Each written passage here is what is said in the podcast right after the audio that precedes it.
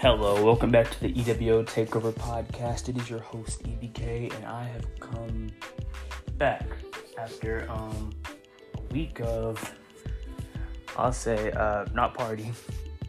Very busy week.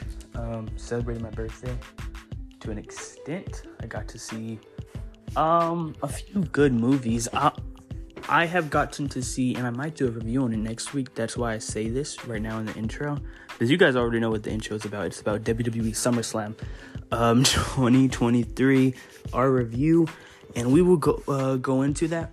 I just wanted to add this so maybe it's a, uh, I can talk about next week or the week after that.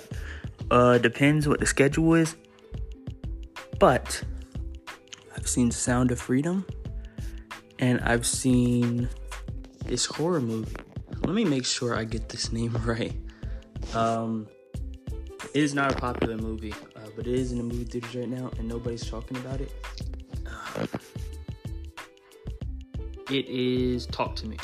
I'm gonna talk. Um, yeah, Talk to Me and Sound of Freedom, and I might talk about this stuff next week or the week after that.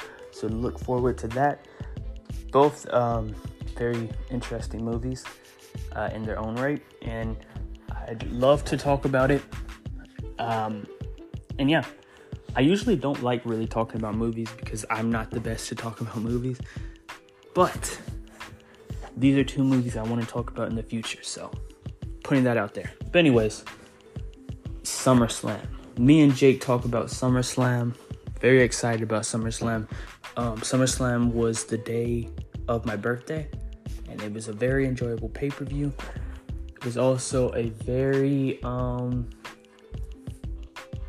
very interesting pay per view as we talk about for two hours. But, um, yeah, I just hope you enjoy it and enjoy your week. I hope you've enjoyed your week so far and enjoy your weekend. So, yeah. Anyways, let's get into this. Let's get into this show. I don't know if I said that loud enough. I'm sorry. I'm in a quiet room right now. And I'm not used to being in a quiet room while I'm filming this, though. Anyways, let's go.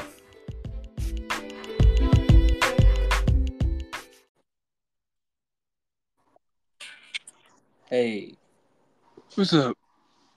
nothing much. Um, well, um, as you can see in the title, we are going to be doing money. Wait, not money. 2022 results and you know our preview, our reactions, and um, our you know ratings, match ratings, etc. Before we even get into it, how do you think the build to this pay per view was? Um,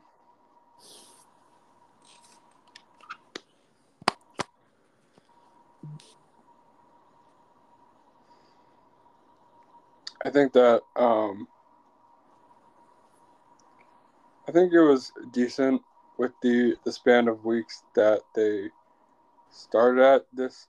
Uh, I mean, I feel like SummerSlam was, even though other stuff was going on, SummerSlam started being built and built up to since like before Money in the Bank. So they had a decent amount of time. Um, some of the stuff that was kind of thrown, not thrown in last minute, but like obviously the battle royal didn't have much build to it because it's just simply a battle royal. But other things um, were built up more. Other things were built up less. Just how it, how it goes. Yeah, I I'd have to agree with you. Um I honestly I find it wild that uh I guess you know this is the biggest second biggest pay-per-view of the year. Uh SummerSlam. Sometimes it's there's been times where SummerSlam has been better than Mania. The last few years hasn't been close to Mania, but last year was honestly probably the perfect uh, SummerSlam. And 2020, uh, 2021 and 2022, I would say, really built up the, you know, SummerSlam being the second biggest event of the year. being part of the Big Four. Usually, Money in the Bank has some dream matches. Survivor Series has some dream matches. So, you know, SummerSlam is moving back up to its prestige, and this show had a lot to build up to, and we're gonna see if it lived up to all that hype. And you know, the for- first match was Logan Paul versus Ricochet. Uh, I know you were hyped about this one, probably. Uh, I feel like everybody might have been to an extent, just to after seeing what they did at Money in the Bank and Royal Rumble. I thought this match was. I thought this match was pretty good. They get they got 18 minutes worth of time.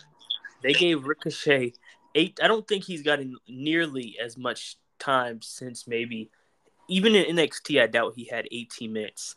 So I don't think Ricochet has ever had 18 minutes uh, in a singles match at any pay per view in his whole career. I thought that they're pushing Ricochet for sure. I saw a USA uh, USA Network. I saw a post where it was him, Becky Lynch, Cody Rhodes, and I believe uh, it might have been someone else. I believe someone else, and it was like saying "Watch Raw." So I know they're definitely going to be pushing him as one of the primarily people on Raw top baby faces. So I thought this match overall was pretty good. What's your takes on this match? Um,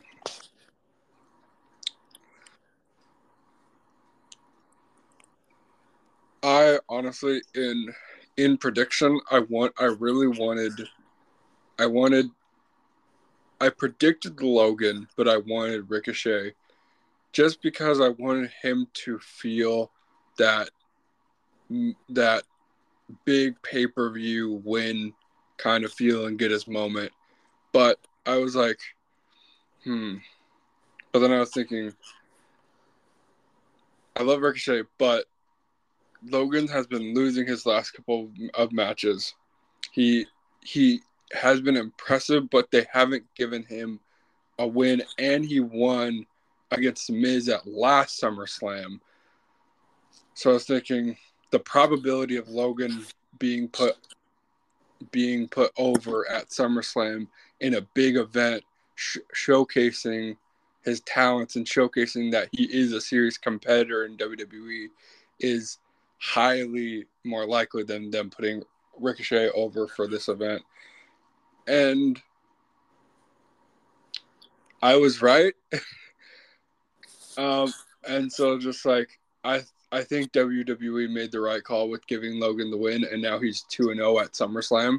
So you're right and they made him look very strong in this too. This wasn't like him losing cleanly. They got a random guy uh to pay, you know, give him brass knucks, uh, you know, one shot. So so that's that that's saying a lot about what their plans for Ricochet is, and this feud cannot be over. Samantha Irvin had to, uh, you know, Ricochet's ring announcer, Ricochet's uh, fiance, had to announce this, and she's a big part in this whole feud. Ricochet honestly should have been pissed. I honestly should and uh, obviously, I'm not going to be talking much about Raw at all. But I, am just saying, I heard them say this on Busted Open. Uh, I, he should have came out on Raw and he should have said, "I'm not leaving this ring until Logan Paul comes. They have to take him out." Honestly, as a man, if someone does that like to your woman, says these comments, then stuff like like you should be pissed. So honestly, I hope Ricochet does get you know Logan Paul gets his comeuppance in this obviously Logan Paul needed this win. He's lost to Seth Roman. Um, lost a lot of big matches. So, yeah, got to keep him looking like a top star. I don't know who. The only guy I can think of Logan going for next after the Ricochet feud is over, which I hope this feud is not over, is probably LA Knight, which uh, we will be getting into later. But uh, what would you rate this match? I would probably rate it. Uh, maybe uh, I I think this match is going to be remembered for sure. Uh, was it SummerSlam level? I think so. So I would say four stars for me.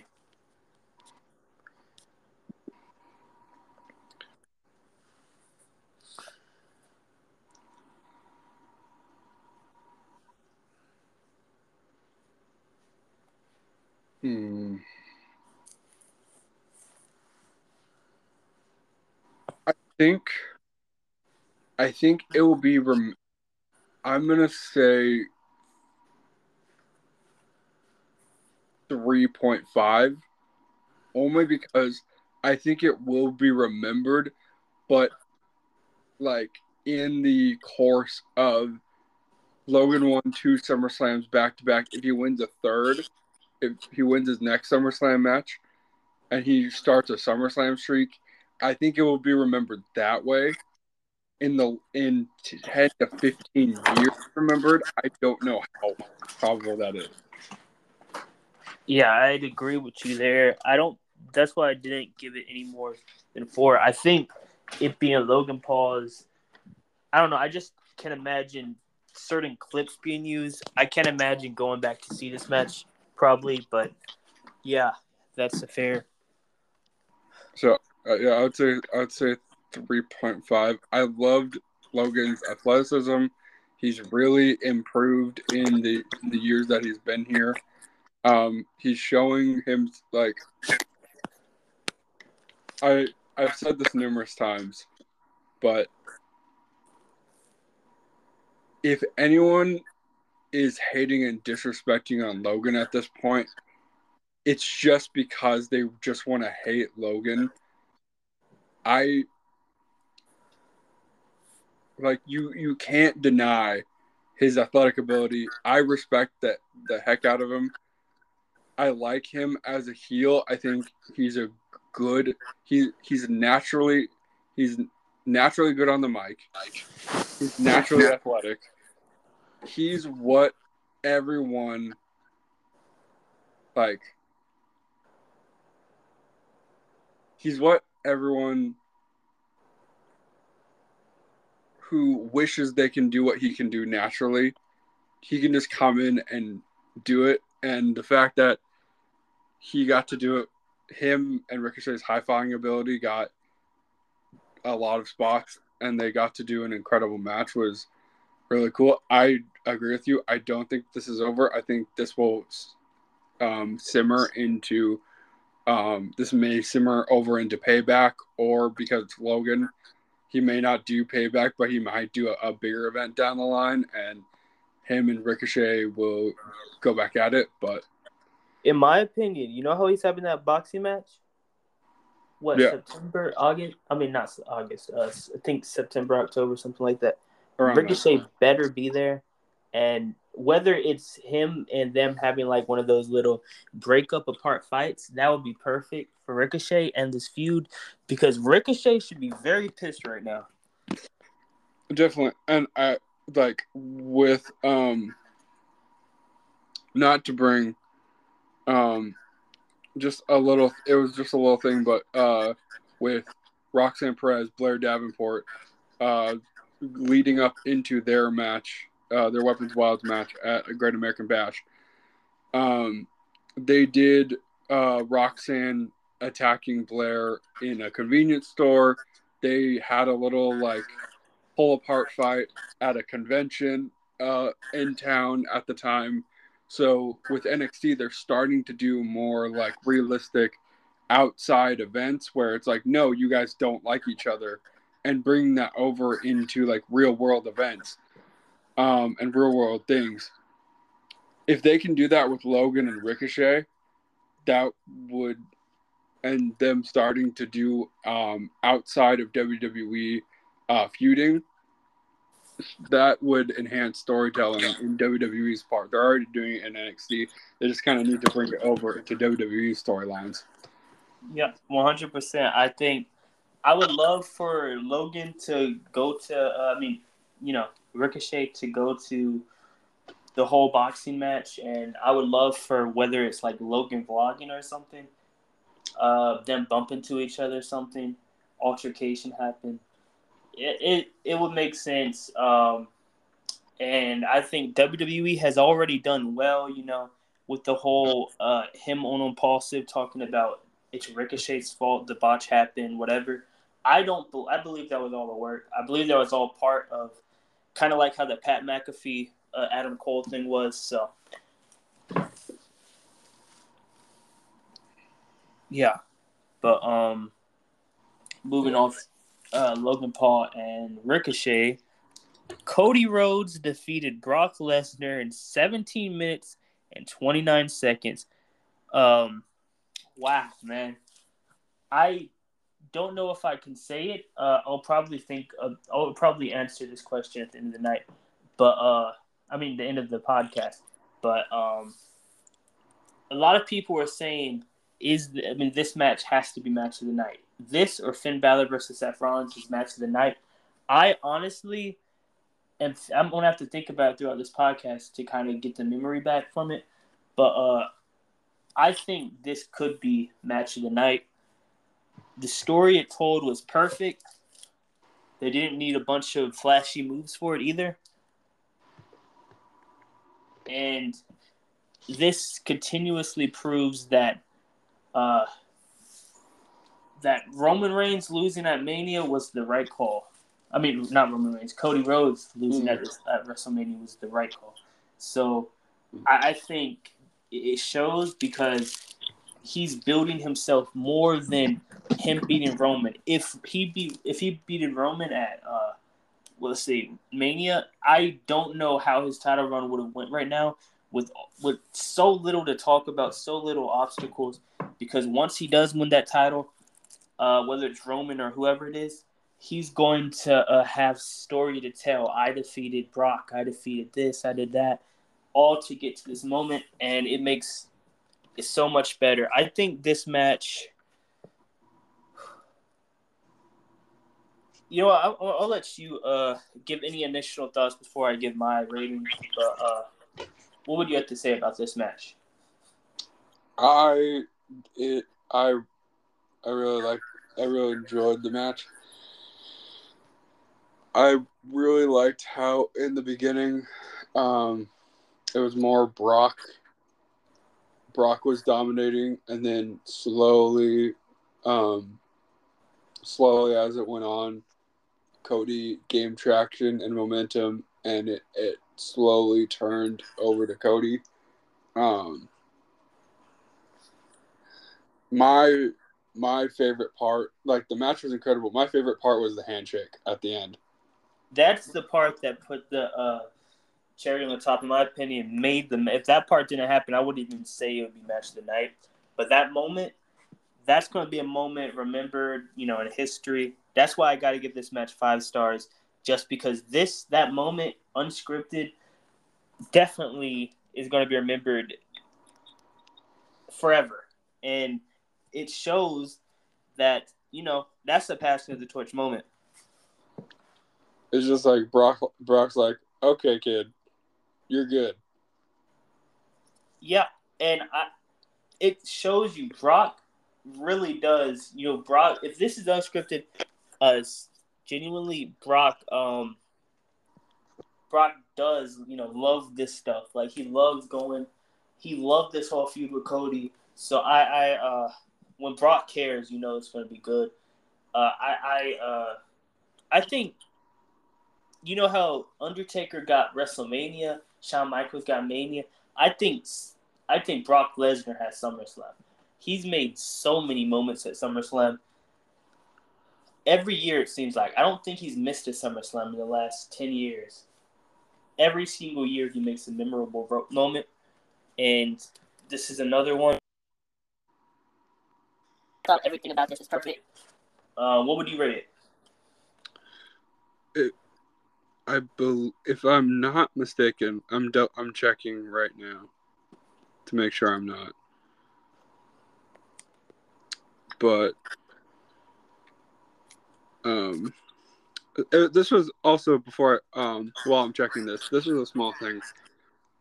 What how do you feel about Cody and Brock being placed second in on the card? I I thought uh I thought this match for Brock Lesnar match, you would think either first, second to last, or last. So seeing it second is kind of odd. Uh, you would think the battle royal would be second, um, but I think I think Brock Lesnar probably wanted to get over with like he's done a few times. You remember uh, Mm. Seth versus Brock being first at WrestleMania, you know, 35, I believe. So I, I, I could see that being the case. I don't know, but how do you think it uh, degraded the match or did anything? I like they the the talent uh, and caliber of the match itself. Like to me, and I like I said this to I said this to KP. It, nothing against Logan and Ricochet, but it's like that was the opener. But to me, Logan and Ricochet felt like a not in a not in an insulting way, felt like a pre-show match. Um, and Brock, like Brock and Cody, felt like the real opener of the show. Just to me, I don't know if any if you did too. And it's nothing against Logan and Ricochet and their ability or anything like that, but it's just like when you have Brock Lesnar and Cody as second, it's like this is this is like the true opener of the show. Like Ricochet and Logan got the crowd warmed up for Cody and Brock. Yeah, I get that. I I do get that. Uh, and but yeah, I I do think because usually they have the more high flying match, the stuff to get the crowd into it. Then they get to the storytelling uh, storytelling matches, and that's what they did here. I, I you know, I probably you know uh, pre-show. I don't know if I'd say that, but I, I would say I Not understand where you're going. Yeah, pre pre shows to me is I like that was that's yeah that was for me that was a little harsh. Um, it I didn't mean pre show. I just meant like in official opener terms. To Logan and Ricochet didn't feel like an opener to me. It felt like the warm up for the opener. Not, but not pre-show. Definitely not. Yeah, I understand. Um, I understand how it could be, you know, seen that way. It wasn't like this match was. I don't know. It was 18 minutes, so that's Yeah. a lot of time. I didn't even know how long it was until I just looked it up. I really thought it was a lot shorter. Yeah. Uh, Um, That, that's, that's 18 is a solid, solid. Um, 18 is a solid match. Um, I found what I was looking for. Also, so in in 20, uh, 2019, uh, it, it was 2019 was the last SummerSlam for Brock before the last two. He put Seth over. Seth won, Brock lost. Yeah. 20, 2021, Roman won, or 2022, Roman won, Brock put Roman over, and then now Roman, Brock put Cody over. The past three SummerSlams Brock has been a part of, he's put someone over. That's what I was trying to get to. Uh, SummerSlam 2018, didn't he put Roman over? Uh, 2017, I, be- I believe 2018. Let me check. He's put a lot of people over at SummerSlam, that's for sure. Yes, that's that's for sure. Uh, I was just trying to get to the Seth because I know Seth was the most recent um, of time. 2018. Yeah, just checked it. He did. Because Braun Strowman was teasing a cash in. That's right. He did put Roman over. wonder how long this thing goes. Just Brock Lesnar every year. Brock Lesnar defeated Braun Strowman and Roman Reigns and Samoa Joe at 2017 uh, SummerSlam. So that he retained. So that he didn't put some people that. Uh, Hey, he's had a yeah, But that was that I think was during his long Universal Championship reign. yeah, and he killed Randy Orton at uh, 2016. So he he went from the last the past couple of Summer Slams from 16. I believe 2015 was Taker. I might be wrong, but uh, he's he's put over. Uh, this is his fifth person playing over, maybe. 2018, 2019, yeah, It was Five years of uh, it was. Taker 15 yeah. and 14. I think he put. I think it was Cena. It was either 2013. Oh or- no, wait, Brock beat Cena at SummerSlam in 2014. That's right. Yep. So Brock's been up and down, but for the past couple SummerSlams that he's been a part of, he, he's been putting talent over, and I'm here for it because Brock's getting to the age where it's just like I have nothing that's left to prove.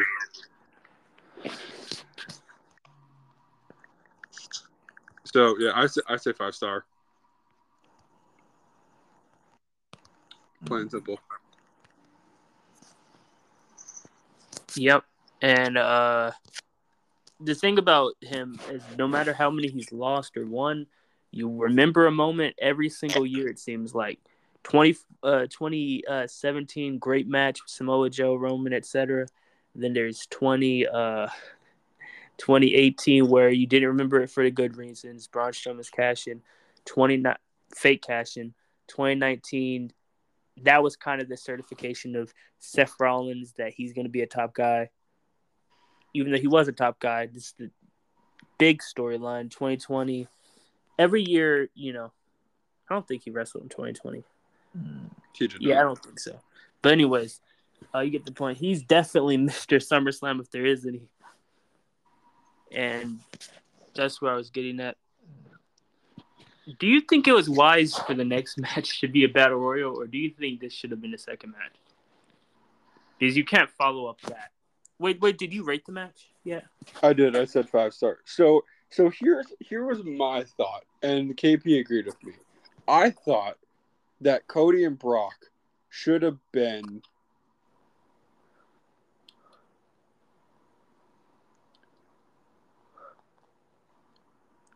my my thought of where the slot of the match should be was in between right between Gun, Gunther and McIntyre and Rollins and Finn. Right there. The in between of that. So you have a like a a build of match match to match to match build of good matches to lead up to the finale of the show. Um but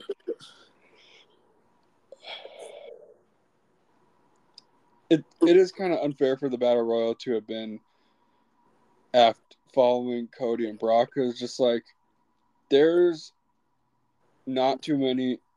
One of the later matches on the card could have followed it. None of the matches, uh, none of the matches it was surrounded by could have followed it, and they didn't follow it. At least in my opinion. You're not wrong. Um, I- there, I I think this match uh, should have probably. I understand why Logan Paul was first because Logan Paul had to get to his brother's fight or whatever. Uh, I think if not that happened, that should have been the first match: Brock versus, and then Ricochet versus Logan after. But Yeah, I don't I don't think Logan if if he didn't have to leave, I don't think it would have been any later. I think it would have been right after um I think Cody and Brock would happen cuz Brock is known for if he's not the main event, he's usually the first on the card. So, I mean, I guess Brock and Cody n- now looking at it second isn't that wild because Brock is usually first if he if he can be. This I can, this instance he just couldn't be, but he was second, so it kind of fits. Anyway. Yeah. With respect to that. Uh, but uh, battle royale.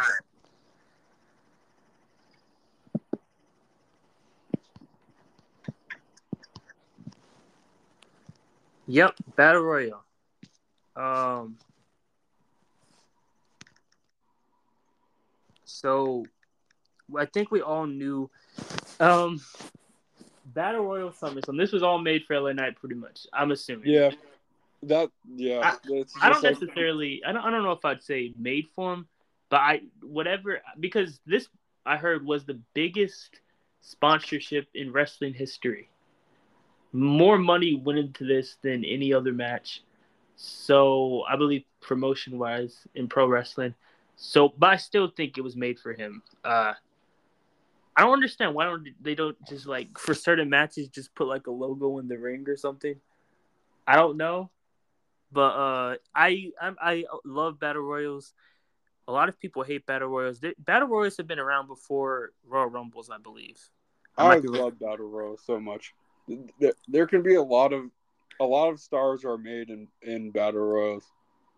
I I think battle royals. It depends also how you do it. Like, I mean, in my opinion, I'll, I'll just the common interest of who's getting eliminated first and who's getting eliminated last always piques me. Uh, piques my eye. Like I interest, and it's just I uh I love number one contendership battle royals. I think I don't know if they could be pay per views. I don't know if it's good to have them on pay per views. I just think uh, and even if there was a like a world heavyweight championship uh, battle royal, but that's that should only be for like you know.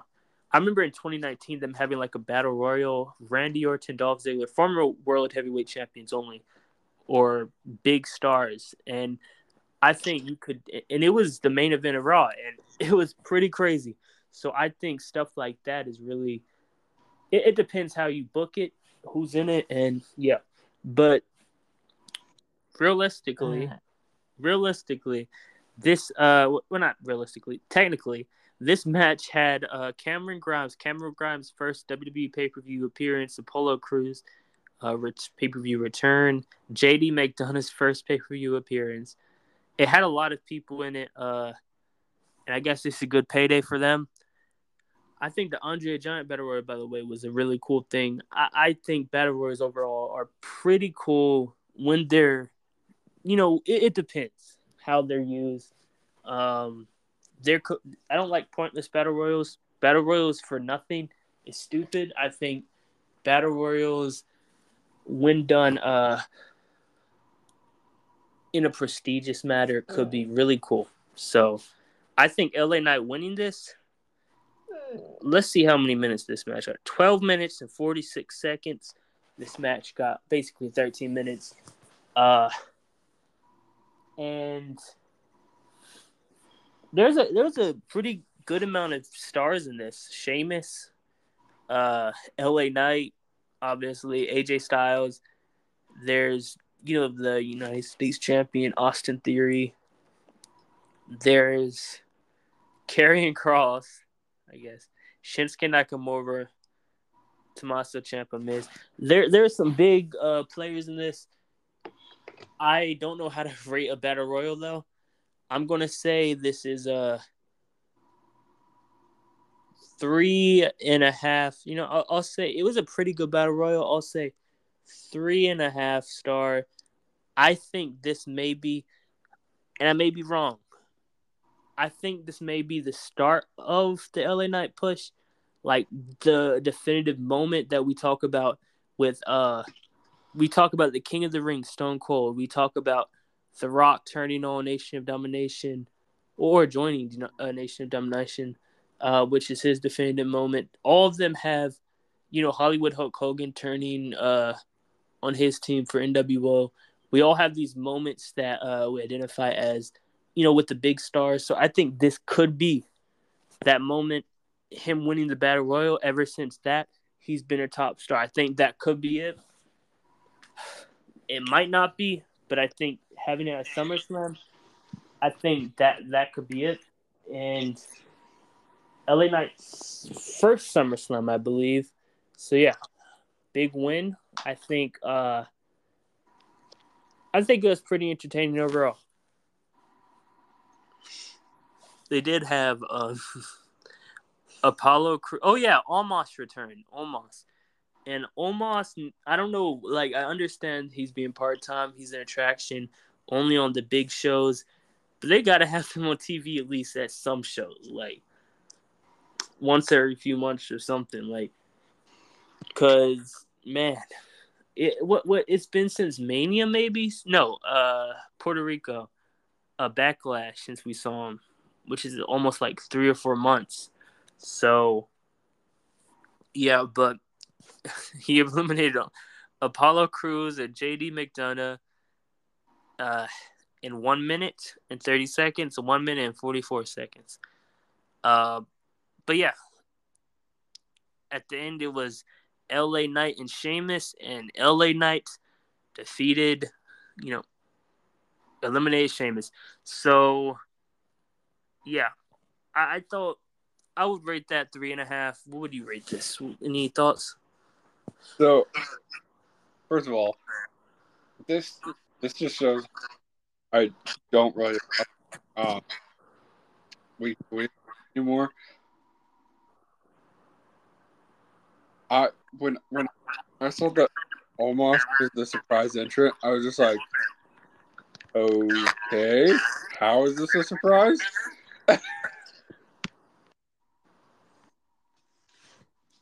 yeah, I just I- I, I just didn't like. I was like, isn't he on weekly television?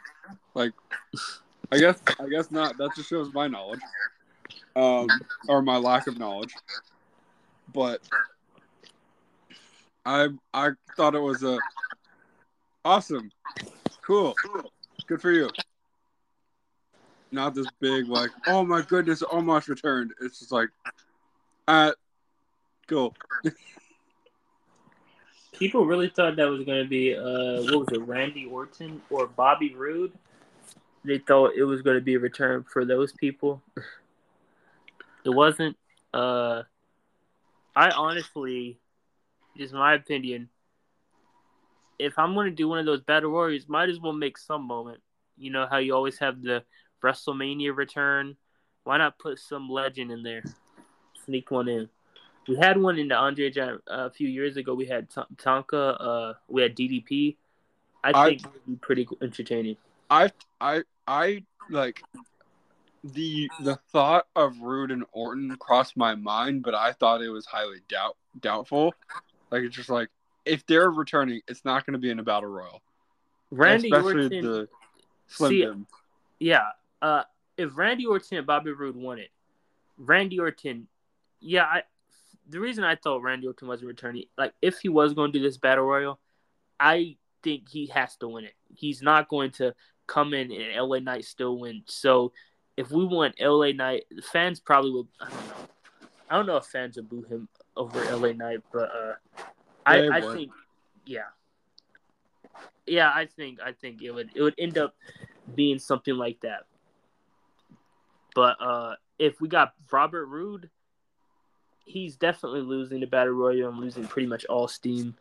I, so either one wouldn't make any sense. The only way Randy Orton would have made sense probably is coming back and RKOing Roman Reigns at the end.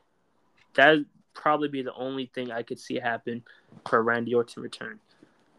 Um, but yeah, we didn't get any of that. Um, but I was I think- thinking I was thinking either legend or NXT talent. Those are my two thoughts. I yeah, they should have put some NXT talent in there. Maybe Wes Lee, maybe even put uh Kofi Kingston return Monday Night Raw. Why not put Kofi in there? Yeah, I, I, I was thinking, I was thinking, who could benefit, who could not win the Rumble or Rumble Battle Royal, but have a good showing. I was thinking Lee, I, I was thinking Hayes. I just uh, there's a lot of people that I was thinking where it they could be a showcase of who they are for the uh, pay per view crowd who doesn't really know NXT people. Um, but yeah, I I I thought that this I thought that the battle royal was fun. I I enjoyed the small Waller and Miz team up. I think that's an interesting concept to possibly go with, not for a serious thing or maybe a serious thing. I don't know. Um, I mean, the brand split's pretty much dead at this point, right? Yeah. It never lasts long. I always look to the first week after the draft, and basically the first week after the draft, the the first show, two shows after the draft, Rhea had the Raw title on SmackDown, and Bianca had the SmackDown title on Raw, or vice versa, whichever one it was. Then they eliminated the Raw and SmackDown branded titles and just got new titles, and so it's just like Okay. So this whole thing didn't even matter. Gotcha. It never usually does. uh huh. Um, I, I'm, I'm really glad Knight won. If Knight didn't win this, I was seriously gonna be like WWE. I don't know what you're doing, but I, and I'm losing trust in you at this point because if you you're not stupid, you're not going to not give him. You know how over he is with the crowd. You're not going to just let that slide. Hopefully, if you do, I'm going to be re- really mad at you because you've messed a lot of things up in the past. Just don't mess up Knight. And if the, Knight would have lost and they would have put Sheamus or AJ over, Sheamus would have been a cool win, but the fans would have booed it, and AJ would have cool, been a cool win. Fans would have booed it. If anybody w- else won that battle royal except for Knight, they would have been booed out the building. Definitely, and I could see it even being in the main event. Just booze. Uh, like I could imagine them chanting that during the main event, yeah, or something. LA Knight. I I feel like uh, LA Knight I don't know uh, specifically what about him, but I think fans they they are highly behind him. Can't mess him up. He's organically over. He has the look. His finisher is pretty cool. He has the mic skills. I think he's a star. I uh think he has a lot of potential with it. Uh, he's not horrible in the ring as people are trying to say he is. Uh, but yeah. Besides that, uh, I thought. Uh, wait, wait. Do you rate this match? I'll give it three and a half or three. Yeah, three and a half. What the heck? Fair. Next up, Shayna Baszler versus Ronda Ronda Rousey in an MM, MMA rules match. Um, seven minutes and twenty six seconds. I don't know. Uh, so there's a lot of people posted bathroom break. Uh, a lot of tra- uh, bad about this match. I think. Oh, I think even if this match was anything else than it was that night, people are probably going to hate it just because it's Ronda Rousey. I didn't think. I thought the match was not boring but confusing, in my opinion. I. Me and KP had so many problems with this match. I want to hear it. So, I just. So the the the idea of MMA rules to me is fascinating. Trying to bring a, the uh, the idea of MMA because I'm a huge fan of UFC, and so is KP, and so are a lot of us are around EWO. We all have some tie to UFC that we find appealing, or MMA. Um, and the fact that you had two MMA fighters doing an MMA rules match was the the idea was there. It like it had the idea to be good, but when they got out there and started doing the match, I was just like, "Are y'all serious? You two look like you're cosplaying UFC fighters with you like." Y'all look like WWE superstars trying to cosplay and and think you can do MMA when you can't. And that was a frustrating thing. Both of them, Ronda and Shayna Baszler, are high, highly competitive top MMA athlete, or not, maybe not Shayna, but Ronda. They have the background in M- in MMA. They both had, UFC. Uh, yeah, both in UFC. Both in UFC. They have the MMA background, and I was just like, this is like WWE trying to do UFC, and it just it came the punches, the the how it was all executed, it just looked foolish. And- so, continue. like the punches like and I get it. You can only do so much in in WWE you can't look make it completely look like a UFC fight. I get that. That's not the point. The point is for two WWE superstars to have a match that similarly um similar that is similar to MMA but I I was just like I, I was telling KP, you know, you really know what they should have done with these two if they really wanted to get the MMA feel and just let them go. Have them fight in a fight pit. That's all they had to do. Just fight pit. It's MMA rules. It's submission and knockout only. You're right. Fight pit. Uh, yeah, it was that simple. Put him in fight pit. Uh, or there's different things they could have done here. I don't. I think, especially since in ever UFC's basically it's almost like a merge. You you kind of have. You would think it would just be a little bit more interesting with the merge and stuff.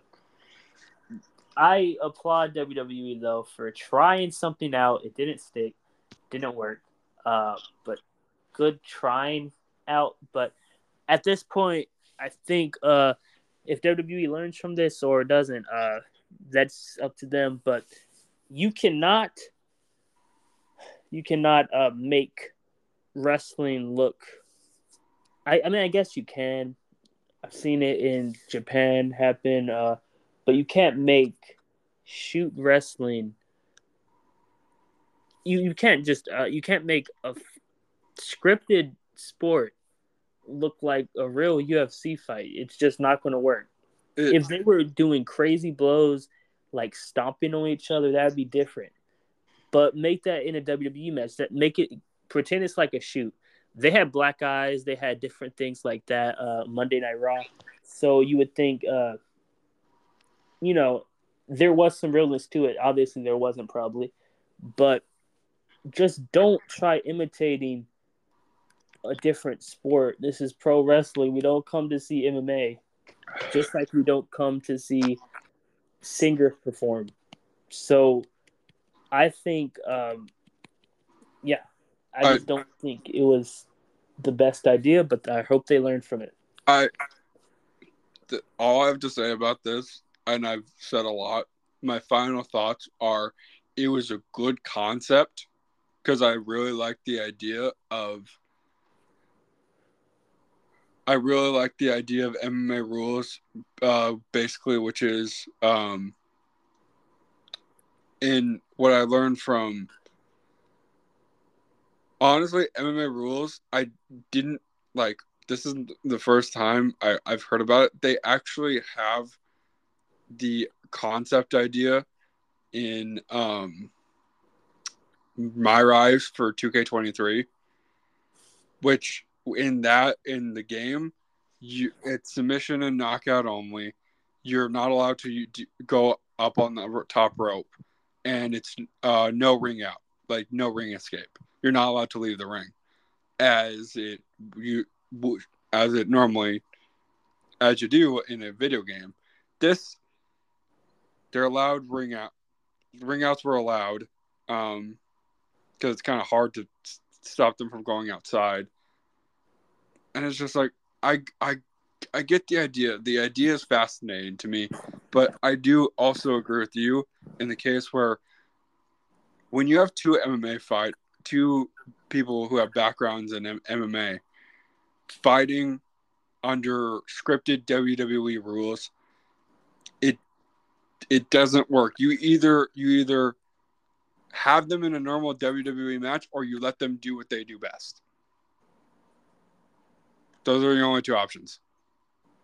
If you're an MMA person or a boxer and you're going to pro wrestling, a lot of the punches are going to look very horrible already because you can legitimately accidentally knock out somebody if those shots connect. You saw it with uh Braun Strowman versus that one guy, uh Tyson Fury. You saw it with him how the punches look pretty bad. You saw it with Jake Paul, uh Logan Paul, I believe.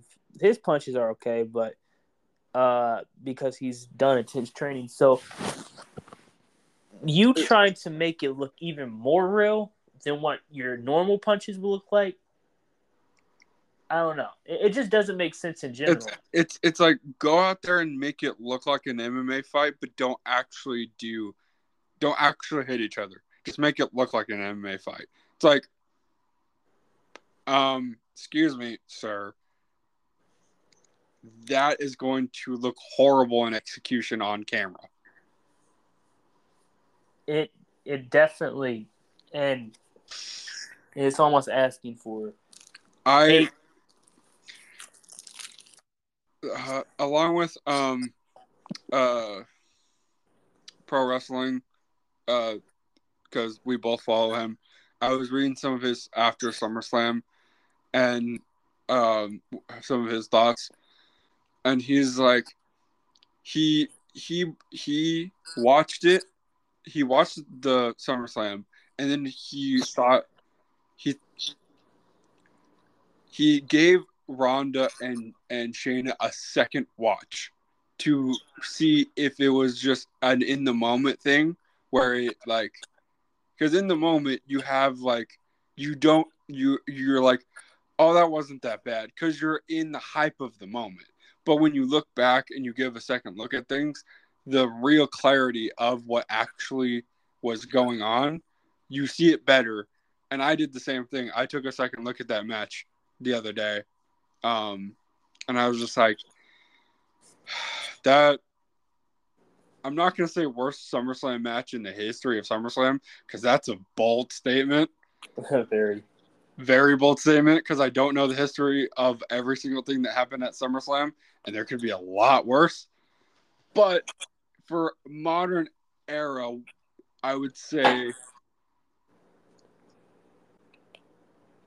for all that it gave, it could have been a lot better, and it also could have been a lot worse.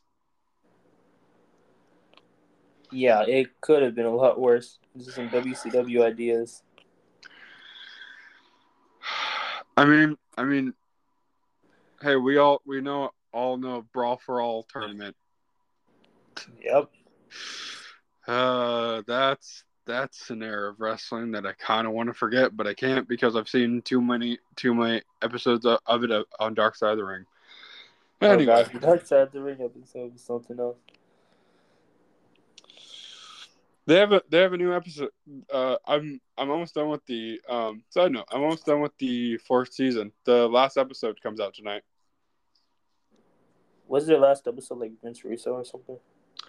No, that was uh Bash at the Beach 2000. That was last week's episode. Um, Oh.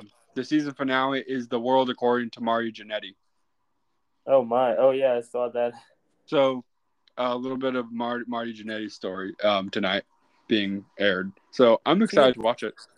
See, the things with uh these type of stories, you know, you gotta take a lot of it with a grain of salt and take a lot of it serious because there can be people who are straight up lying and some people who are straight up being honest. Because I've heard Jr. say some things, you know, off air saying how they mis, you know, kind of took away from what the points he was making and.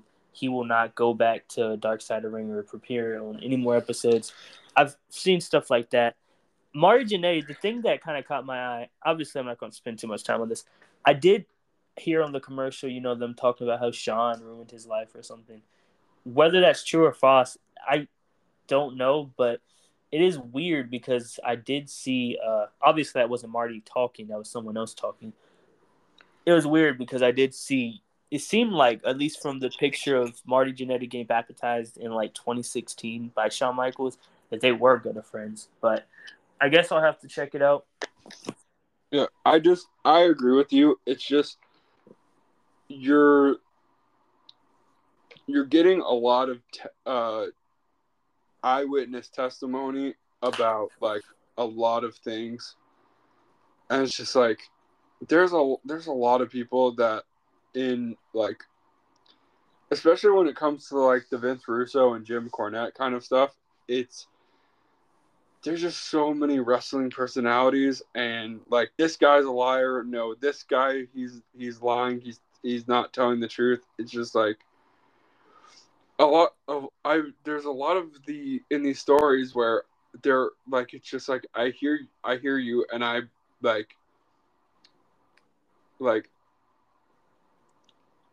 i can tell you're being there are a lot of people i can tell being sincere but there's just like there are people who are being sincere, but the stories were just like, I don't know the details. I don't know what truly happened. This happened, that happened. And they give their they give their accounts and and everyone's trying telling the accounts of what went of what went down with a certain person, but this one says one thing, this guy says another thing on on the stories where everyone is like pretty unanimous on the story that happened and what went down, the history of it. It's like, okay, all of you, I believe I can trust all of you because you're all saying pretty much the same thing. But it's the ones where it's just like, like you're you're saying the same thing, but like in different ways. So I like I can kind of tell you're more trustworthy eyewitnesses of the events that happen. Whereas other people, they'll say this, no, this guy's lying. This is what truly happened. It's like, I'm just going to take all of you with a grain of salt and find the common denominators in all of what you're saying. Exactly. But exactly. It, it is very fascinating hearing from the different people. That's what I love about Dark Side of the Ring. Hearing from the different people what their thoughts were on the subject of what's going on. I'm really glad they made a fourth season. I believe they're making a fifth, which I'm very I don't know if that's confirmed or not. This says this is a season finale for uh, Mar- the Margin thing is the season finale. So it's not the series finale. So I believe they're going to make a fifth season. Probably so. so I believe they will. I believe um, they will too. Do you I'm, know Young Rock uh ended? Huh? Young Rock has been canceled. Oh yeah, I heard about that. Oh yeah. What were you saying before? Oh, I'm just uh, like before Dark Side of the Ring. To me, it's just like, oh yeah, I knew about it, but but and you had watched a couple episodes. I didn't really. I then I started watching it, and it's like, oh, th- like I I actually really like like this, and now I've probably rewatched all four or all three. I haven't rewatched season four um because it's it just happened, but the last three seasons I probably rewatched multiple times. I love it. and I love diff- getting different like things and that like people stuff people say that I like never caught on to before or just like oh, that's like, oh, I didn't think about it that way, and stuff like that. It's just, I don't know. It's just very intriguing to me. Um, I've been thinking about like getting into like the other like kind of series that they have, like uh, Dark Side of the '90s and Dark Side of like uh, this that Vice has also done because that also intrigues me. But anyway. Before uh, um, you know, we go into the other subject. I'm pretty curious about this. Did you um did you see the Cody Rhodes documentary? Not completely. All right. I've but I'm I'm trying to finish it. I I'm up to the part where I'm up to the part where he um the uh the dashing Cody Rhodes portion um where they were talking where they're talking about dashing Cody Rhodes. I'm up to that. Uh, all right, I see. Uh, pretty good documentary. I'll let me know whenever you do this. I so far I think it's phenomenal. I know it's only going to get better, but I think it's really good, and I haven't even finished it yet. Yeah, it, it definitely certain parts of it are, you know, surprising, but yeah, definitely um a good one. But um yeah, so after going off of you know what we're talking about, the next match will be uh Gunther versus Drew McIntyre, 13 minutes and 43 minutes. Yes, you got that right. Logan Paul and Ricochet was longer than this match, surprisingly. Also, Um, two two for the last one. Yeah. Second, it- it's probably the one the short. It's the shortest, one of the shortest matches on the card, actually. So crazy, but uh, it was a good match. It's everything it needed to be. I, I think you would agree.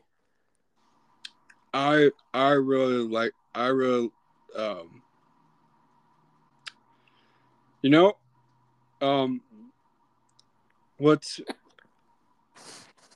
what's really crazy um up and like up to this point um I was as the the show was going along when I when when I got to that this point and Gunther won, I was five and zero prediction wise. I was I was very close to, um, I was looking at this and I was just like,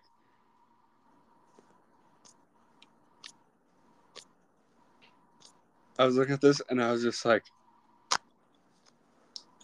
this seems too good to be true. I don't think that I'm gonna end this with with a, a golden prediction tonight, but you'll have to see uh, as the matches. Um, or I'm not gonna do that to you. Uh, Or, or actually, I got I got six and two. I got very close. Six and two. Wait, wait for what? For predictions. I got Oh. six predictions right and two Okay. wrong. And the, the I would- two that I got wrong were the last two, which frustrated me. I was I was like, I was so close. I was in a prediction league actually, so I don't know what my uh prediction. I don't know exactly what I put because it does Mondays, uh, Wednesdays. It does every wrestling show, so I don't remember exactly what mine's was, but uh, Hmm. Probably wasn't too. I actually made a prediction up here, and I believe every single one of my predictions were right. Actually. Wait, wait, wait. Everyone but the Bianca versus Asuka versus Charlotte match. I probably, I, I believe I got yeah every single one but that match. You got seven and one. Yeah. Nice. I. I really wish I was in your spot right now. And I want to say this. Actually, I'll, I'll say it uh, when we get to that match. But um, Gunther versus Drew, amazing matchup. I really enjoyed it. Really, really enjoyed it. Uh, I thought I don't. I would probably give it four and three quarters. I wouldn't give it a five star. So like, I, I don't think I'm gonna remember this match. Um, in a while from now, it was a perfect match. I loved how it made both people look very strong. Um, I loved how Gunther doesn't really have a definitive finisher. He usually puts people away with a power bomb, but he has other moves. He has the clothesline that's put uh, put out Sheamus. Uh, Pete Dunne put out uh, with a splash uh, from the top rope. He's uh, I, he, I believe he beat Ricochet with a chop. I believe he beat Riddle with uh, a camel, not a camel clutch. Uh, what is it? A Uh, Foster and- Oh, that was like an ankle bar. something. I, I thought it was a Boston crab. but You may be right. Um, and he's either way, it's a submission. Doesn't Yeah. matter. Um, and he's he, you know, he's beating people with different things, and that's my point. He's different finishes, and that's pretty interesting. He used three of his finishing move. Oh yeah, he beat Braun Strowman with well, not Braun Strowman. For a while, he used that one. What was it, Last Symphony or something like that, which was basically a power, a side slam, pretty much a power slam, side slam Mm. Power slam into a, sour, um, a side slam. But yeah, so he's had different finishes, and I loved how he used three moves at the, to end this match, and it was the perfect ending in my opinion because I don't think anyone could have kicked out of that. I think I think the one thing reason that I didn't give this five stars is because once it started, I just said I just knew for some reason I don't know what it was. Gunther's definitely winning. There's no chance Drew has this. Like I ha- I probably it would be like two percent to ninety eight. Um, I thought Drew was winning. I, I I don't know what it was about it because I thought it was 50-50 at the beginning. Maybe it was the promo pa- uh, promos they had back and forth. I don't know what it was, but Oh, I I- didn't believe it. I knew Drew wasn't winning this match. I walked into it with that. I agree, but it went up so much when I actually saw the match. Because when when he first returned that Money in the Bank, I thought, yeah, he's gonna be the one. A few weeks later, through the promos and stuff, I'm like, he's definitely not winning. And yeah, man, I don't know. I really don't know, but I thought, I thought this match performed well. Four and three quarters. What about you? I I would agree, dude. Gu- Gunther is going to become the longest reigning Intercontinental Champion of all time. He there's no there's no doubt that he's not passing up Honky Tonk Man's record. And I think that'd be a smart, you know, this like just give it to him. There's no reason not to. Honky Tonk Man, I'm sure had his fun reign, but it was partly comedy. I mean, the whole stick was he's kind of like Elvis. He dances and sings. Yeah. So It, he he's passed up Macho Man. I believe at the time of right now, he's if if he has not already, he's about to pass up Pedro Morales. I believe Macho's the only one. I mean, not Macho. Uh, Honky Tonk Man's the only one in his way. At, so with that being said, Chad Gable uh tomorrow would uh what yesterday actually when this is being filmed or two days before uh, he would uh get number one contender shot. Do you think Chad Gable is the one to defeat Gunther? Or should be?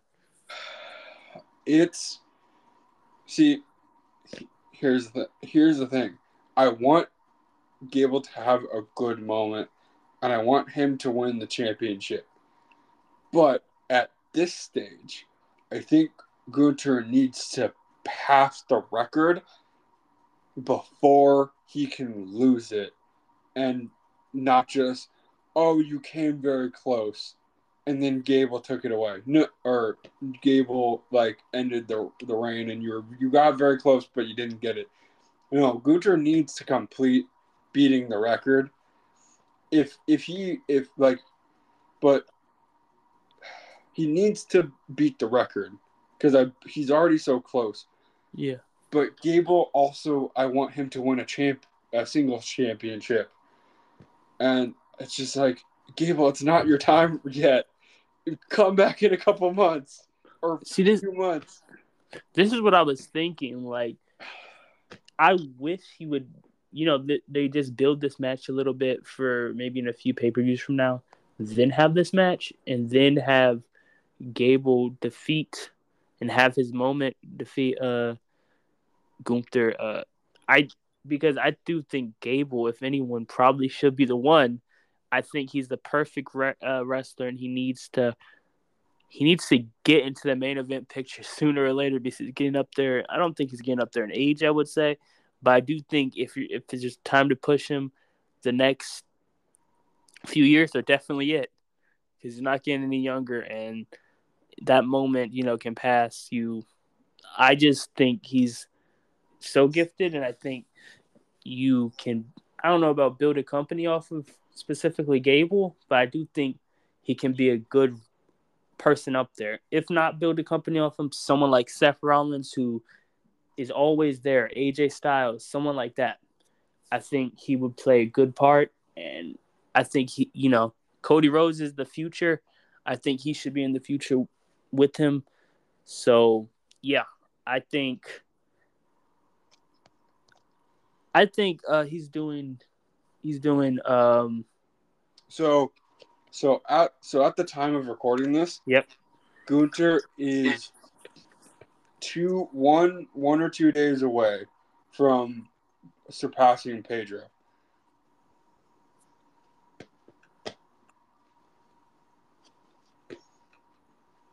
He's very close. yeah. So I,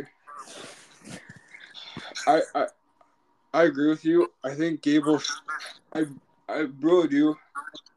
Gable needs a push. He, and I do think he, he should become champion, and possibly even be the one to dethrone, uh, Gunther.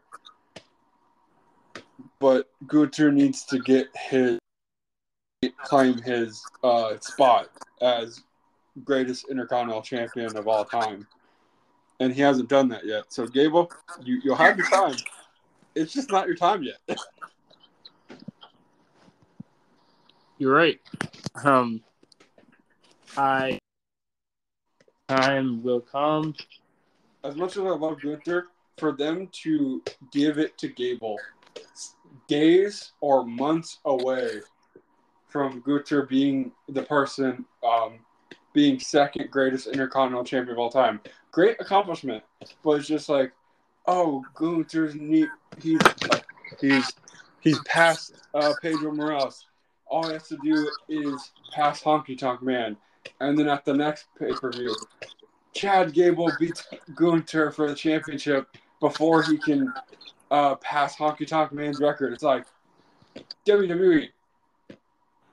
You you brought this man all the way to, to uh, right before the finish line, just to have someone else pass. What? No, you're. See, I think if he went, if he, he's definitely going to pass it, he has to demolish this record.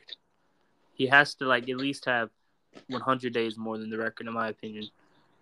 Honestly, if if you if you want to if you want Gunther to be be the man to beat it, have him beat it.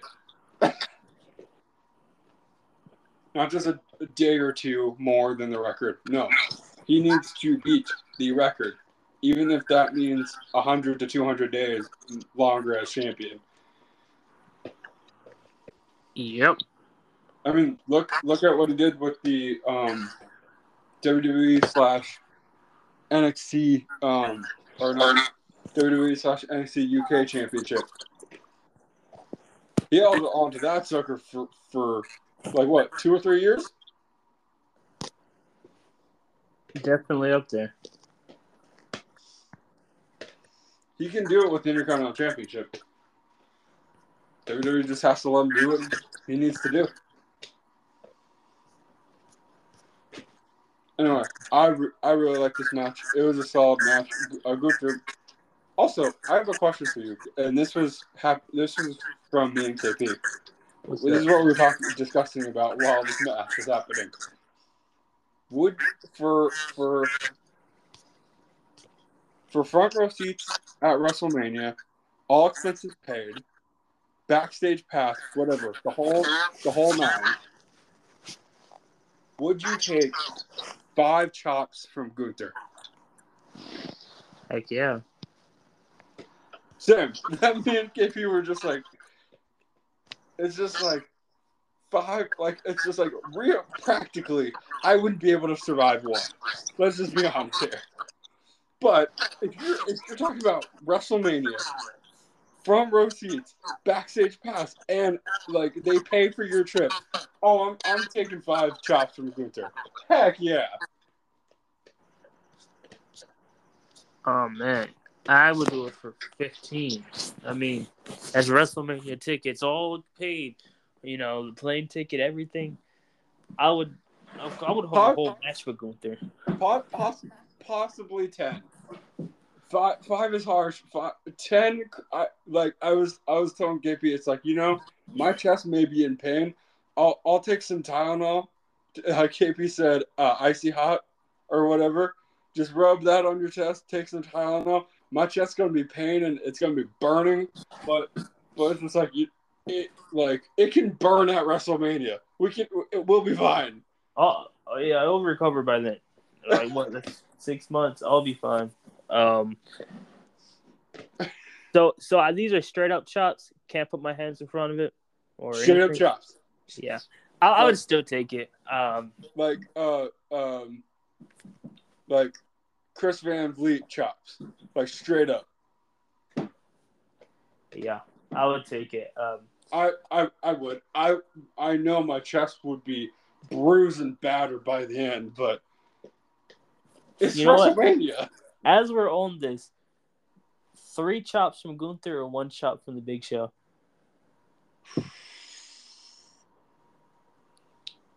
I would have to take the three chops by Gunther think about Kofi Kingston and all these people, all these stories of Big Show chops.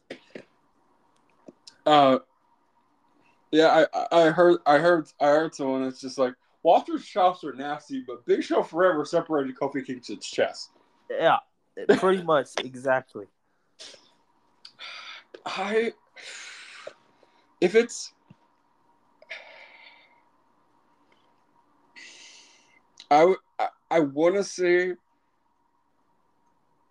I want to say the three, but it's it's one shot from Big Show. I'd be falling on the ground afterwards. He'd be out, but Big. I mean, but Gunther. That's a large hand. I don't know.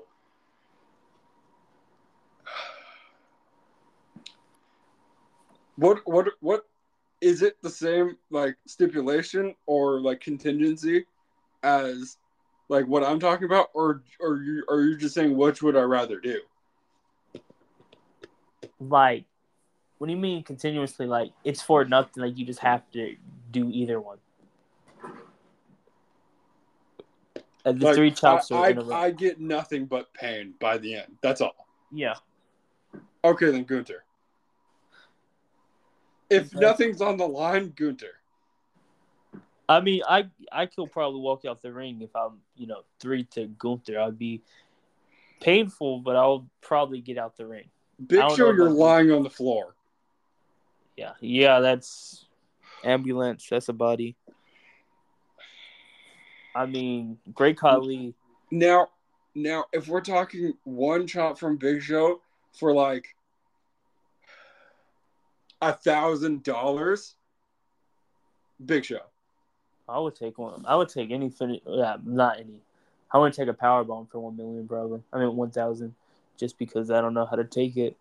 But uh, I uh, with all the injuries in the past, heck, I wouldn't. But uh, Great Khali. If I, what about a Great Khali brain chop? Man, I wouldn't take that for any amount of money. Great Khali, what? How he does his little he, he does those brain chops. He just chops oh. karate chops you. Yeah, my my I would have like a migraine and a headache and whatever else you can have for probably like a year. Not a year. I'm that's over dramatic, but seriously, I like get a couple months. That, that's gonna mess up my head for, for quite a bit of time. Yeah, I mean, there's a lot of stories about how painful it is certain chops that the Great Khali did. They said Great Khali or Big Show chops, most painful moves ever performed. But yeah. uh, anyway, Moving Uh, I- on. Sorry. I don't know if I, re- I did I. What did you say for your ranking for this match? Four and three quarters. Yeah, that was mine too. I I didn't remember if I did the same as you or if I still need to come up with one, but it was the same. Anyway, Rollins and and Balor.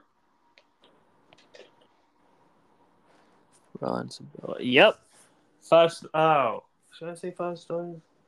Yeah, you know? I'm gonna say five stars. This match was match of in ring wise match of the night, without a doubt. Oh, dude, uh, dude, my for me, I just just the psychology of the entrances alone with Finn with the seven and the line down his shoulder where the the shoulder got dislocated, and then Rollins with the same uh Tron vest that he wore out, plus like the Tron uh, patterning with it on his his pants. The psychology for both of them blew my mind, and I was so happy.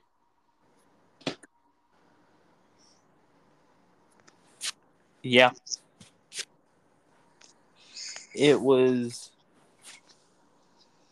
Wait, wait. What was that you said just now? Sorry, I was distracted a little bit. I think I know what you said. I know exactly what you were talking about, but I just heard the last part. So, so Finn's uh seven written on his arm with the line down Yeah. it where his shoulder got dislocated. His psychology of that, plus Rollins with the Tron vest and and the pattern on the Tron pattern on the tights. Okay, yeah.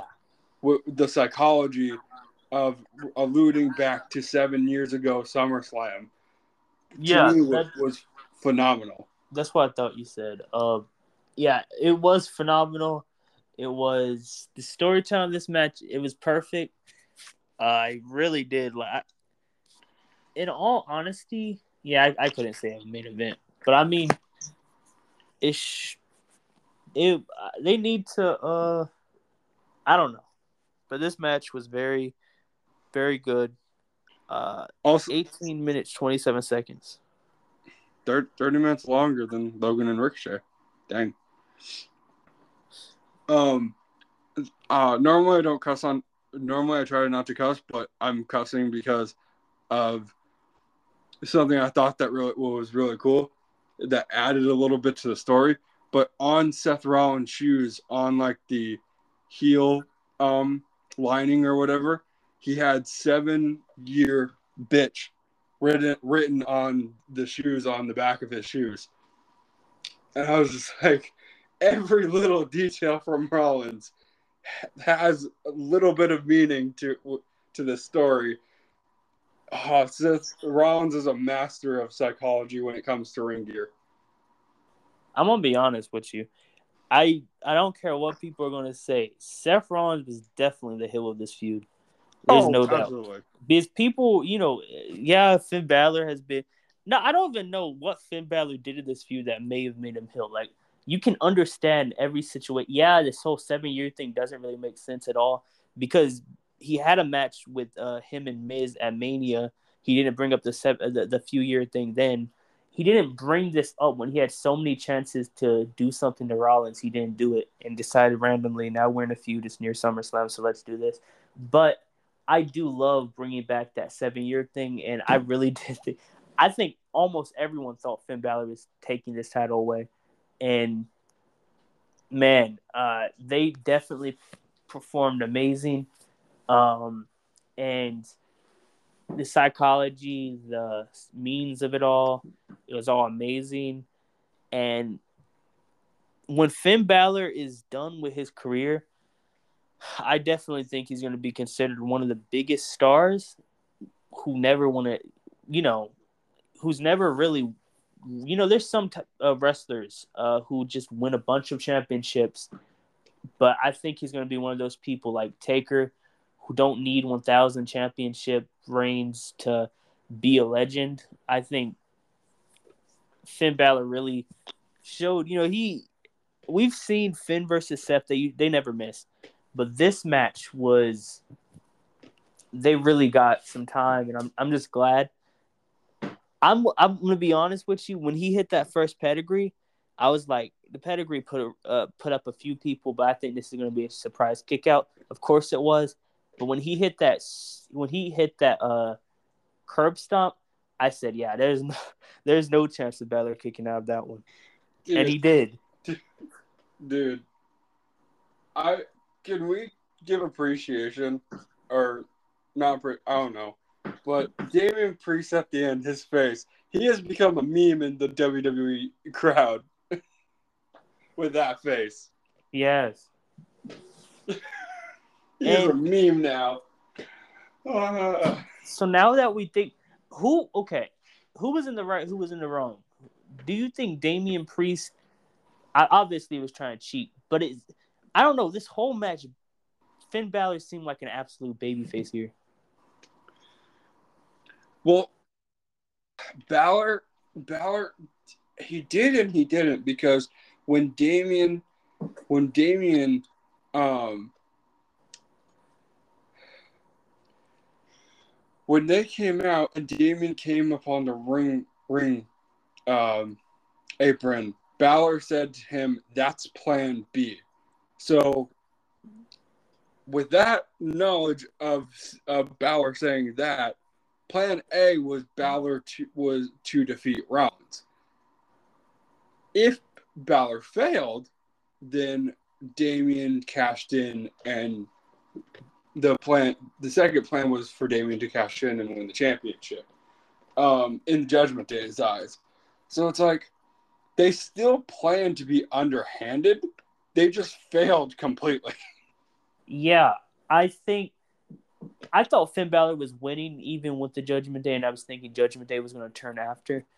Didn't happen. Seth won, and I'm going to be honest. I even the crowd, I would say, they were kind of like they were probably going for Balor too, and they I- got this is awesome chance, everything. I just who's in the right, who's in the wrong. I I think it was a miscommunication. I don't think Balor should blame Damian. I think Damian was uh, trying to be on Balor's side, and it just there was miscommunication. And Well, it was the third time though this time. And the thing that makes me confused is like Damian, he could have won. Like, I mean, uh, you know, Finn could have won. Like, he didn't need help when they came out. He was fi- he was doing pretty good in the match. which which is why it goes back to Finn wanted to beat Rollins, but if he ended up not beating Rollins, then it was going to be Damian. But Damian sliding the bank in the ring made it seem like he was he was trying to help Finn, but he just did it in a poor way. I don't. This whole thing is. I know. I know this whole thing is leading to us Balor leaving Judgment Day at some point. I don't know when, but I Balor's not going to stay in Judgment Day for very long. I don't think they're going to kick Damian out. I think Balor's Damon might become the new leader, and they might add a person. I don't know, but this we're getting Damian versus Finn at some point down the line. Uh huh. And if and if we don't, I don't know what this this could be leading to. I just, I I I don't because it's just like you're you're you're planting seeds of distrust and tension. And Finn wants to be champion. Damian wants to be champion. They both want to be world champion. Well, you can't both be world champion. So who's it going to be? Which one?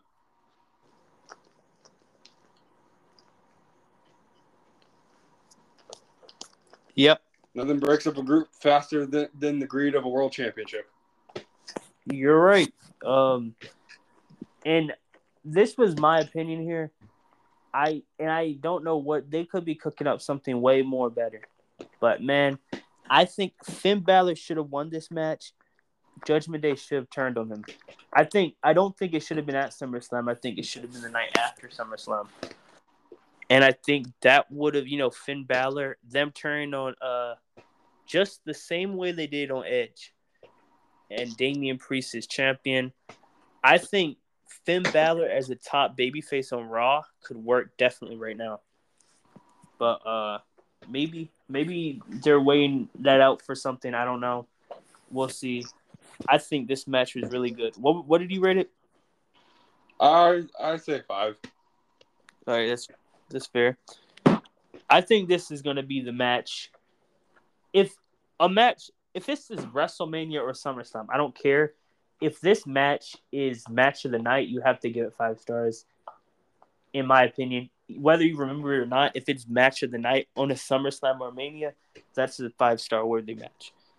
But um, Bianca Belair versus Asuka versus Charlotte Flair, twenty minutes forty five seconds. I didn't even have to see this match. I would already know it's a five star match, which it is a five star match.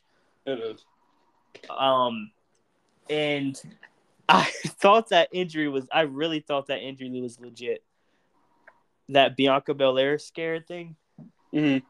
When she, I thought she jumped out the ring and landed her knee on the stairs. I was See, like, See this this and see this is the one thing I love about WWE. The entire time, me and KP were contemplating whether it was a work or not. The entire time. I thought it was legit. KP thought it was a work.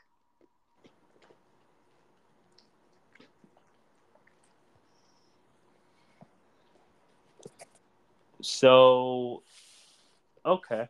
So I guess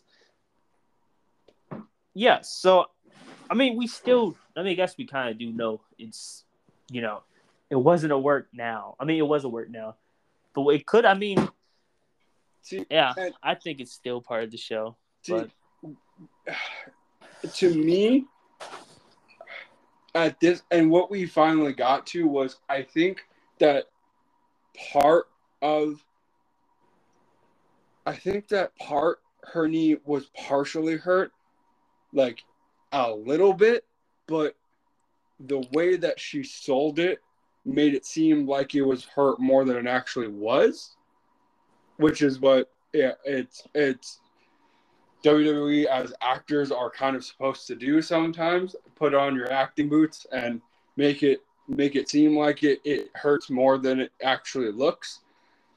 But it's just like you can't tell me that there was wasn't a part of her during that match that there wasn't some sort of like internal injury even in the smallest bit that knee had to have been hurting at some point or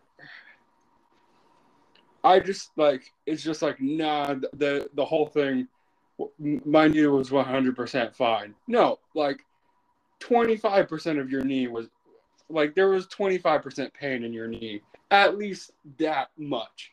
Maybe you acted like it was hurt a 100% or 90% of your knee was aching and hurt.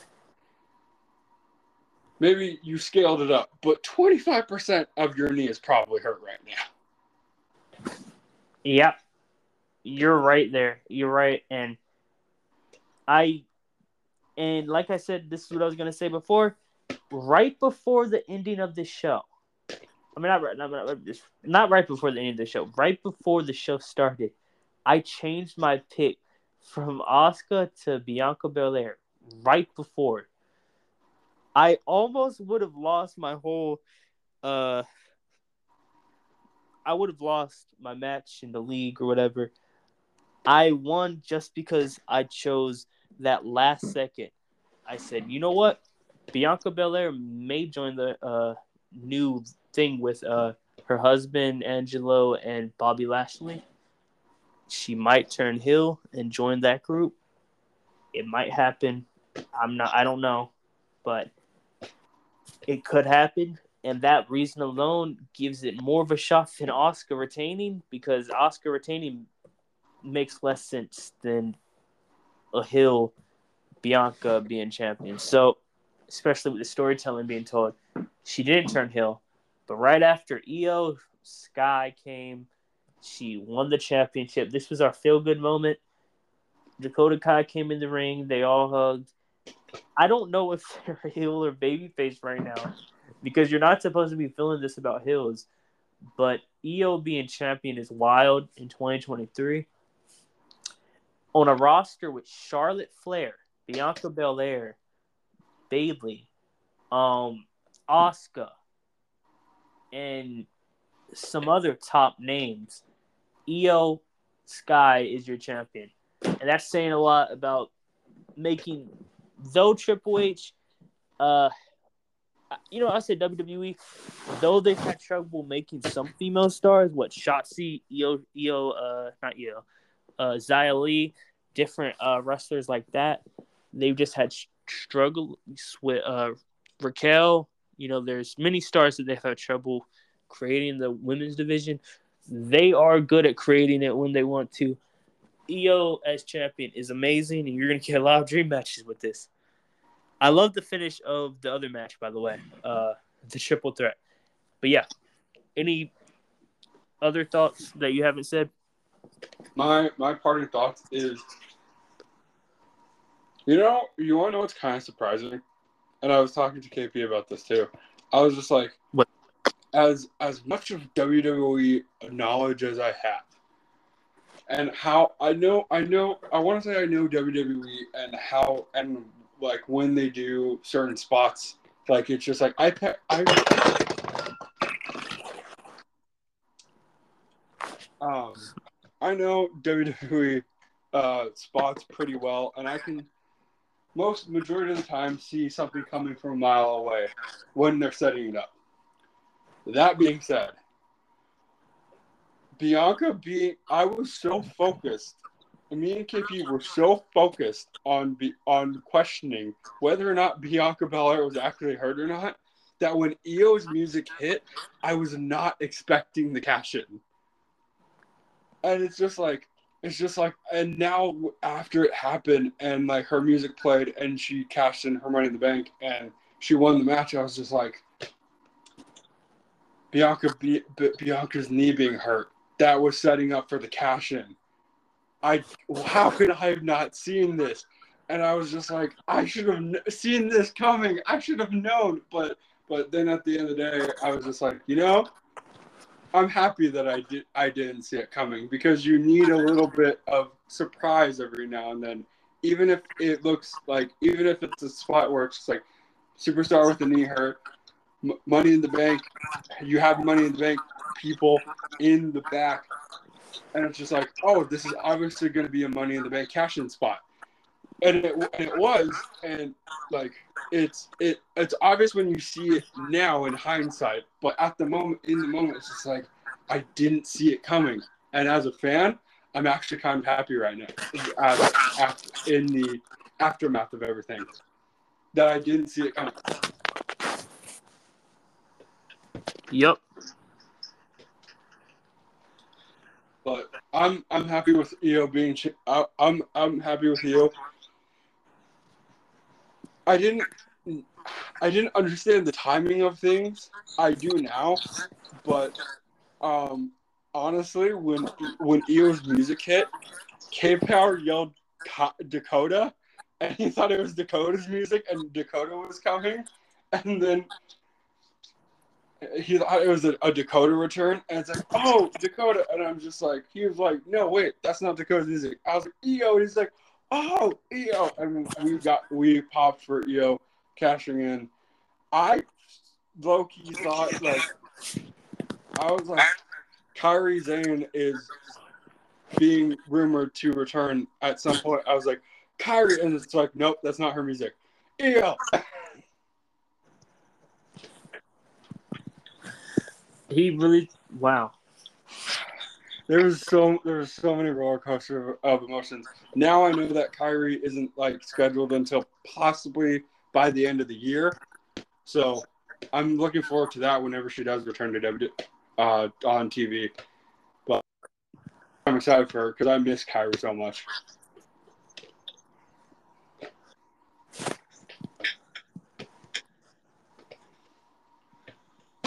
That's fair. But yeah, I I would 100% give this match Five stars. It was an awesome triple threat, and even though the and the moment of the cash in, even though it was an eight second, like eight to ten second add on of everything going, it still added that little bit more to the whole moment. Um, I, I was, I thought Asuka was going to retain. I I kind of didn't want Bianca to win because because at this point my thing was six and zero, oh, and if Asuka would have retained, I would have been seven and zero. And so when Bianca won, I was kind of mad because she ruined my prediction streak. But then I was just like, eh. As long as it's not Charlotte, honestly, at this point, because she doesn't need it. Whatever. I that's fair. All right. You said everything you want to, correct? I have. I have. Okay. Main event time. Let's go. Okay. Um, we both rated the match. Yeah, five stars. Okay. Then, um, let's dig into this wild ride. This is gonna be a wild one. So, for starters, I, man, th- these are one of the times where I understand the decision, but man, it hurt. Um, Jey Uso versus Roman Reigns, the Universal WWE title slash WWE Universal title tribal combat match. Basically, for the undisputed WWE Championship. It, that's what it's called. Chief of the recognition of tribal chief for the Anoa'i family. Yeah, and it's 36 minutes and four seconds. I'm gonna say, uh, from starters, there is um some confusion for me with this. Why the heck? What what is the point of making this? I know it's for the uh, you know, the leader of the tribal chief, but they could have done a little bit better here, man. Like they could have. And this is, I'm before I even get into the Jay and Jimmy situation, they could have at least have some, whether it's like they should have had family there. Rikishi should have been there. Maybe some of their cousins. Maybe somebody should have been watching up there. You know, the elders whatever it is. And just something that makes it and and I was telling my friends this. Jey Uso should have came out there, performed his remember his uh Samoan little ritual dance thing he did as entrance. War dance? Yes, he should have done that. He should have had the uh paint, but have it like a modified version, like black version. Yeah. You know, or something like that. And uh he should have I would love for that to happen. Uh so we're we're getting this match and just the storytelling will be very much you know better but i'm sure we're going to get something like that in the future so i'm not going to go too deep into that but I, I just think I just think that that's what it should have been. But uh, going into the match, Roman Reigns obviously won. Overall, it was a pretty good match. A lot of people hated the match, saying Jey Uso didn't perform to a main event level. Yes, he did. Um, oh, he one hundred percent did. Yeah. Everyone else, who, everyone who doesn't think so, you cannot tell me two people going for 36 minutes didn't give enough. Get out here. Yeah. And I I thought I thought Roman Reigns played his part. I think Samoa a lot of people are wondering what's the point of Solo Sikoa. I was kind of confused why Solo. Like I thought this had to be one on one, no Solo Sikoa because like a respect thing. And you know, on Busted Open, they mentioned something. It wouldn't it be cool if Rikishi was front row, saw this happen, shook his head, told the el- elders he needs, you know, he needs help to win this. That's not of the, you know, so that I think that would have been pretty cool. He's he needs help to win. That's not what a tribal chief does. But yeah, Solo Sikoa, um, Solo Sikoa came in. He kind of he basically did do nothing. He he basically got beat up by uh you know we had some near falls but he got pretty much beat up by uh Jay and but there was that one point where he the foolish you know he was fooled um we're not fooled but he was in that position where uh he was mad at Roman he was screaming at Roman and Jay speared him and Jay and uh Solo really didn't do anything until he got back up to Jay. So I I uh, understand that it's part of the storytelling that they're building for Roman and Solo, so that's going to be in the future. But uh, yeah, but eventually we all know what happened. Jey Uso destroys uh Solo Sikoa, puts him through the announce table. We got uh, Jey Uso, knockout Roman, Uso splash, one, two, two and a half. Then because um, some masked figure uh pulls him out the ring last second. I I by the way I uh, theorized this and then it became kind of more of a theory that people are thinking that wouldn't actually happen but could. I thought this probably was happening, but I was hoping it didn't happen. I was in denial, but it happened and he took off his hood. It was Jimmy Uso. And in that moment, how, what was your reaction? Why? man, in that moment, I hated that man. Like I was pissed. Like, bro, are you serious? Out of all times to be jealous of, jealous for, come on, man. So I'm so I'm theorizing this is a theory that I made up. I'm, I'm gonna. T- I, I think I said it to our group chat, and I want to. I want you to know what you think about this theory. He's not joining the bloodline again. He didn't. Roman was surprised. I don't think he's going to join back with Roman. Yeah. I think that what if the elders sent Jimmy just for just for this situation? Could is Jey Uso prepared for anything? And that that was what my hair my head was. Was he prepared for anything? The tribal chief's gonna go through a lot of adversity. He has to be ready for anything at any moment, at any time, no matter what it is. Is he ready for his own brother turn against him? That's where I that's what I was thinking. Could that be it? Probably not. I think that would make for a good story, though. I think. Uh, oh, go ahead. Oh, I was done.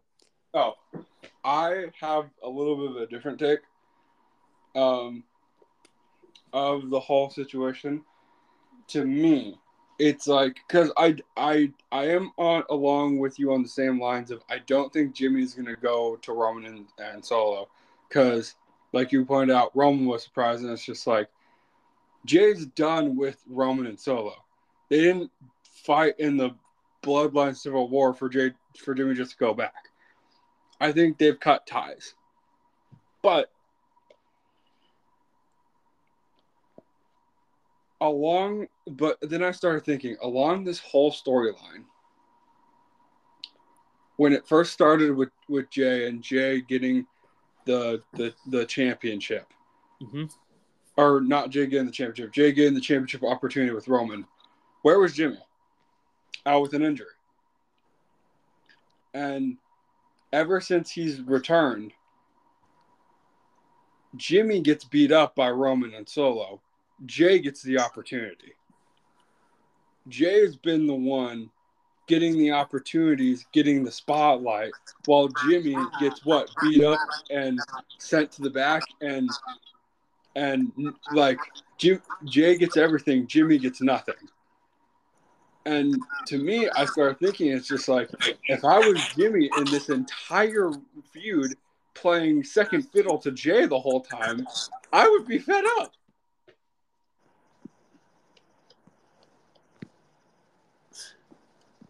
Uh huh. And so it's just like because because the latest thing we, we saw before Jimmy or Jay got the match with Roman, this SummerSlam match, what happened to Jimmy? He got beat down by Roman and Solo.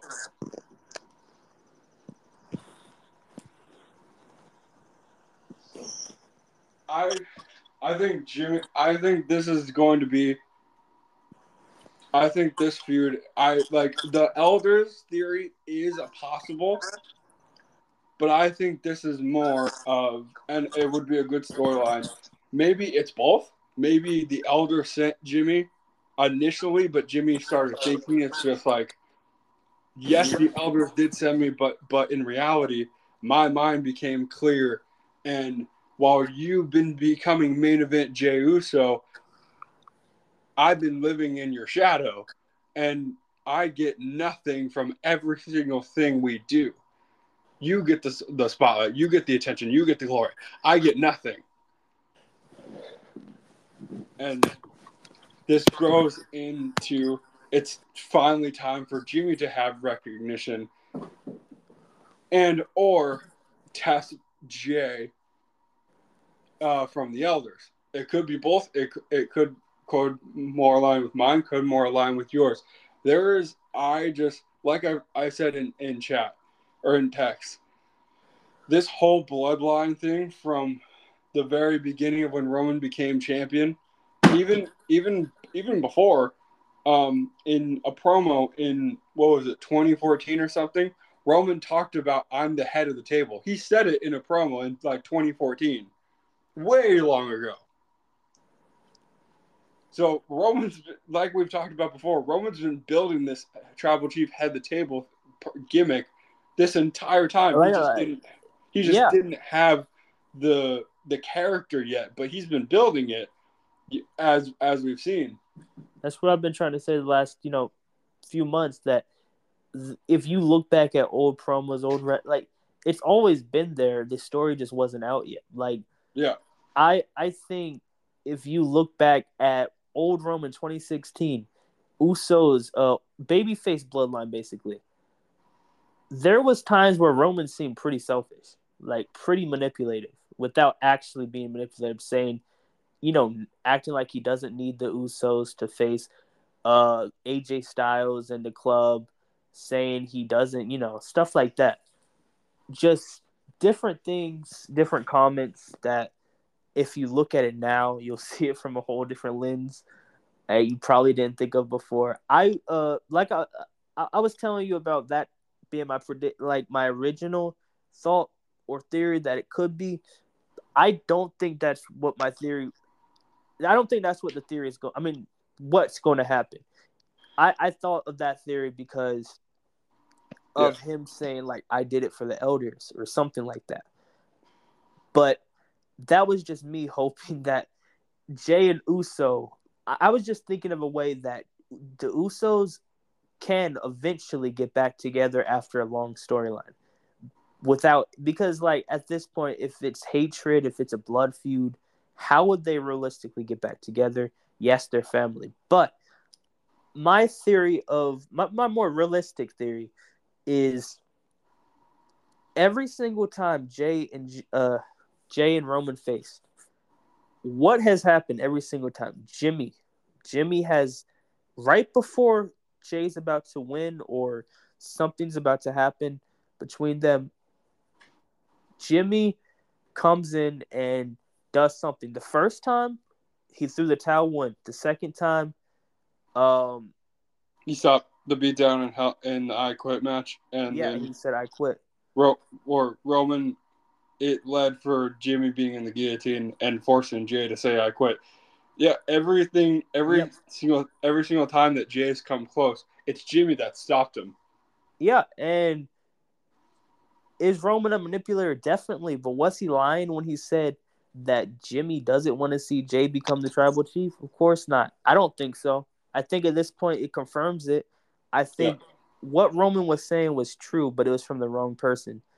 And I think I think it's definitely a jealousy thing. He never wanted to see him become tribal chief because if he's tribal chief, what is Jimmy? You know, what is Jimmy without Jay? What is Jay without Jimmy? There is not one thing, you know. If Jay's tribal chief, then where does Jimmy lie?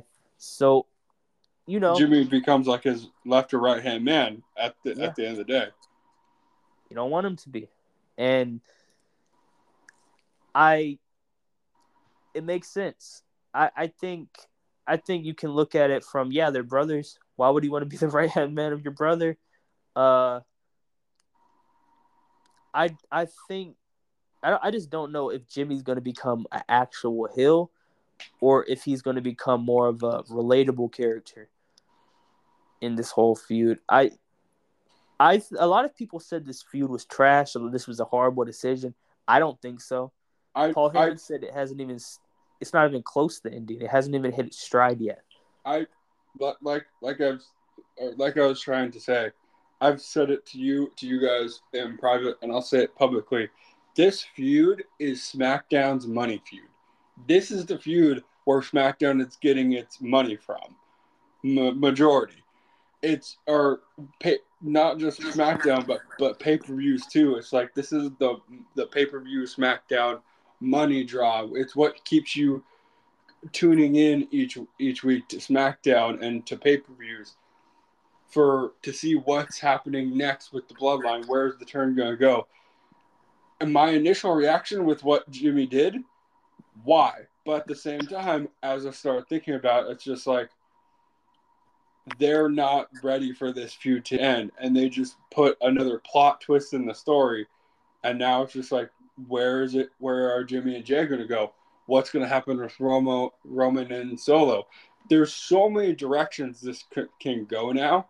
That's just I'm here for it. I love this feud. This is my like a lot of people talk about the their um their like Brett and Shawn, Rock and Austin, all these kind of like great feuds that have happened in, in history I wasn't there to experience those feuds. I wasn't old enough. But this right now, the whole bloodline thing, greatest feud of the modern era, greatest storyline of the modern era. I've said it last podcast. You you've said that may have been a bold. You didn't say this, but I know you're probably thinking it. That that that could be a bold take. Whatever you know, that I think the bloodline is the greatest storyline of all time. But I think at, up to this point, there's really no argument when you say, is this the like, yeah, you can say, I don't think this is, but when you're going off money, when you're going off all of that, you really can't argue if that's one of the, if that is the best storyline, you know, all time. You can think that a different storyline's better, and that's okay. I'm not saying this is the definitive answer, the greatest storyline of all, all time, but I'm saying it's unarguably that I, it, it, it's up there. I, I I I definitely agree. Is it better than Rock and Austin? I can't say that because I haven't seen the entire Rock and Austin feud. That and that would be unfair for me to take that stance, you know. But what I can say is, it in terms of history making and what will go down in history, this is on par on par with the feuds of the past, one hundred percent even not even of past like that. If you if you want to go back that far, Cena and Punk, fantastic feud. Uh, Triple H and Shawn Michaels. There are so many like legendary rivalries and feuds that you can look at. I yep. just, that you can look at and you can point out like at this time this was the best at this time, this was the best. And they, and I'm not gonna, and I'll give credit where credit is due. Like, that's always the case before the next feud comes along. And it's like, then you look at the next one, and it's like, this one is better than that one. Overall, all time, bold, bold, bold statement. I will say that, but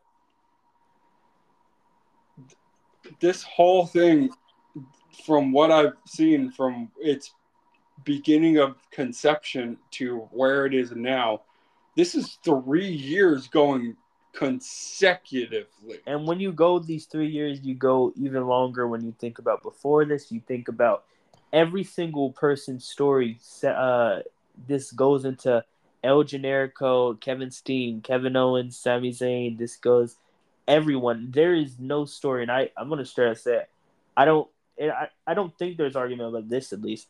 There's not one storyline in history of professional wrestling that has so many layers to it. I know for sure Stone Cold versus Steve Austin. I mean Stone Cold versus Rock didn't. Uh, whether that is better, uh, you know, that's opinion. But I think um, even if you say CM Punk versus um, Cena, great feud, legendary feud, legendary matches. I'm not going off my favorites feuds right now because if I was going off favorite feuds, it'd probably be like Miz versus Ziggler. But realistically, I don't think that would be on the top ten greatest feuds of all time. Greatest. See, there's not really a feud in this. I'm just saying storyline. Yeah, and and and but that's where I was about to get to my point.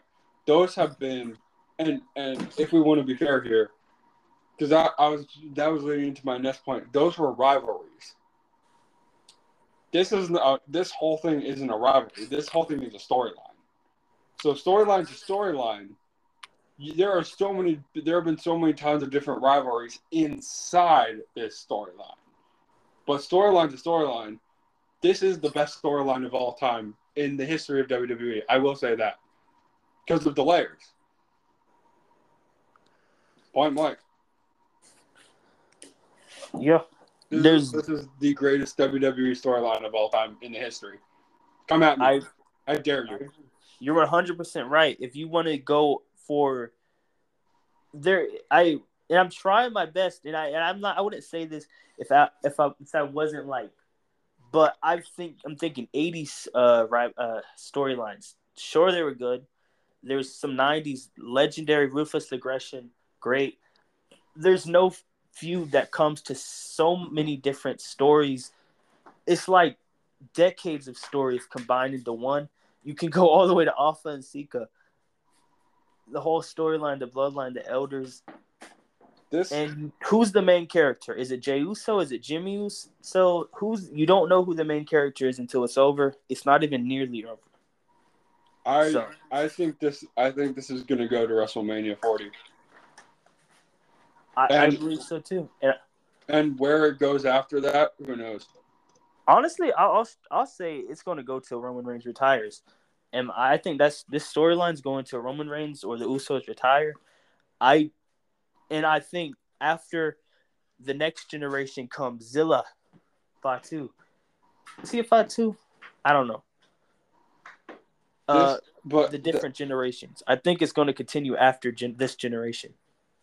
on, honestly, with uh, what was it, Umaga's son getting into wrestling now? Zilla, yeah. Yeah, yeah, and there was there's another one.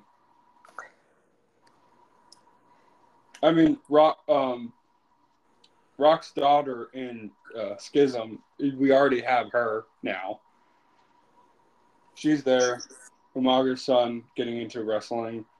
It's just this, this the Anoa'i family. This this the this whole Samoan dynasty of just different wrestlers branching off everywhere. Like it's it's the greatest. It, I would go, too far. Whether the people inside of it have had accomplished careers or not, it's the greatest wrestling family of all time. Oh, that's not even debatable at this point. You can say the Hearts, but I dare I say the Hearts peaked uh 2000s. And not that the Hearts peaked like like they every single one of the Hearts have amazing in-ring uh, abilities and stuff. But I don't think uh right now there's a Heart out there who's doing significant things right now. Um there's people I'm sure there's a heart in the Indies who is doing crazy things right now. Natalya is not her career is not winding up, but she's not really doing much right now. Tyson Kidd's doing some incredible stuff, not on screen though. Uh, yeah. So I, I, don't know a better, you know. And it's, and it's like the um, I mean, as much as like a lot of the history that's gone into the Von Erich family. Yes, they're they're they're still doing wrestling. They're still doing some stuff on the Indies. Von Erich, the Von Erichs have kind of, since everything has happened in that family, kind of just like it's it's unfortunate what happened to every single member, but they're still doing stuff on the the the Indies with um the female one, right? there's a, a was it a granddaughter? I don't know. I know she was. I think she was. In, she's. I know she did stuff in TNA a while back. Uh, I think she's. Oh yeah, there's uh, a Von Erich in NWA. Car- Carrie. Carrie Von Erich. I think there's a guy and a girl who I don't know. I think the girl's retired. I think the girl's retired. But too. I think the guy. I know. I, I know, I know his, the guys. I know his, But anyway, com- yeah. comparing families, uh, NOI to Von Erich, there's it's really no comparison. You can you can put up any wrestling family that's been around, and not just in numbers, but in every single like. There's there's areas of wrestling where you can tie at least something to like it's like oh like that like in this area of wrestling like that we had this person and this person tied back to the Anoa'i family when you had no idea that they had ties to, to them, but they, they did. It's just that big. You're right. I, I'm still confused if Tamina, I mean, I know Tamina's part of it. I don't know. I'm still confused if, so Naomi's technically part of it. I'm confused if uh, Nia Jackson's part of it. I've heard different things. Yeah, she's part of it. I've heard things that says she isn't. I don't know, and and you really don't. Certain people, I don't know if they actually are or not. Oh, so along along with family tree wise, I do believe Nia is. She's cousins with The Rock. Okay, that makes sense. Um, I believe she's cousin with The Rock. Um, Naomi would be by blood by marriage. Um, Tamina I don't. I don't. I think she's cousins with Jimmy Snuka? and Jey. Isn't Snuka Jimmy Snuka? Is he? Are they married into the family? I don't know. Hey, Jimmy Snuka is somebody. I, I feel like he's related to Rocky Maivia. I don't know. He, he, he might be. Th- this this is exactly what I'm talking about. There's so many connect. Like, uh, I saw a thing I think the other day where Jimmy and Jey were doing an interview. I think you're seeing the same thing. If not, it's I think it's hilarious. Jimmy and Jey were, were, were doing being interviewed and and they were I think it was through oh, Chris yeah. I don't 100 percent know. I can't remember the interviewer's name at this moment, but he was saying, "I'll give you a name and you tell me how you guys are related." And he just like like like 80% of their answers that they gave were cousins. And it's just like, yep. Everyone's a cousin, basically.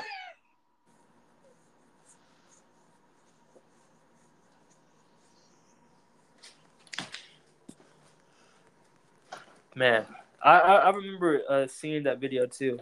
Um, I, man, and it's like I think Jimmy, yeah, Jimmy Snuka is the uncle of The Rock uh, by marriage, so it goes deeper. Um, honestly, Jimmy Snuka is uncle of The Rock by marriage. So Tamina yeah. is niece of The Rock. Is that how that works? Maybe not. I don't know. Family genetics is a weird topic. It depends by the family how close it is. You know, some people might not consider it one, and some people might say, you know, I've been around you so long, we pretty much are family. So, I mean, at, at that point, you know, you go to all the family stuff. I don't know.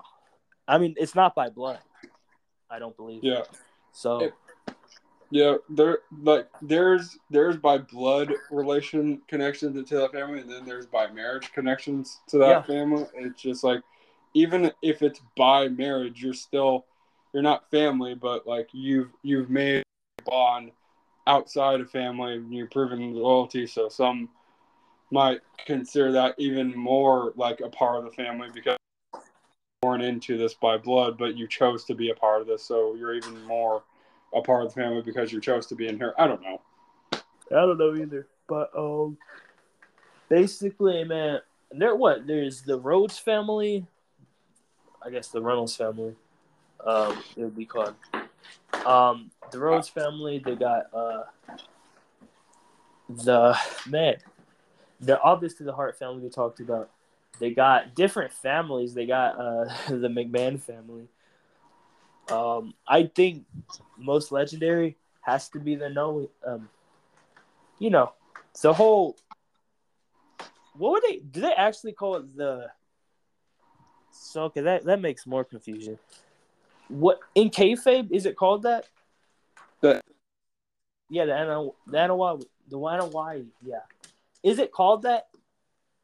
Like, do they be saying, uh, Roman Reigns from the Anoa'i family, or are they actually like? Is there a kayfabe name? I don't know because where there's Usos, there's Reigns, there's I don't know. It doesn't really matter, but